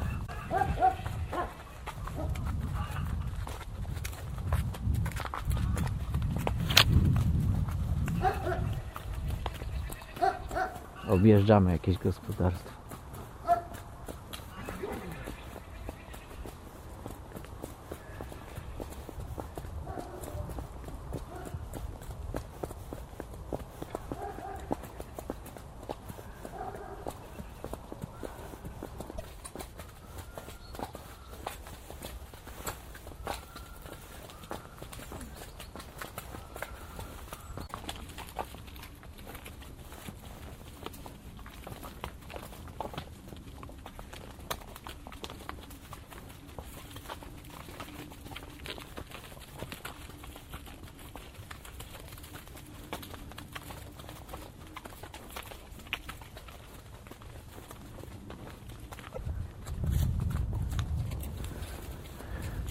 Heprrt.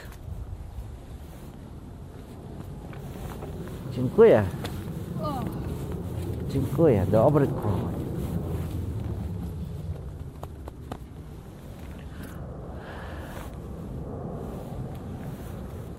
Co tam szturasz znowu? O, Matyldo. Dobry, dobry kawałek.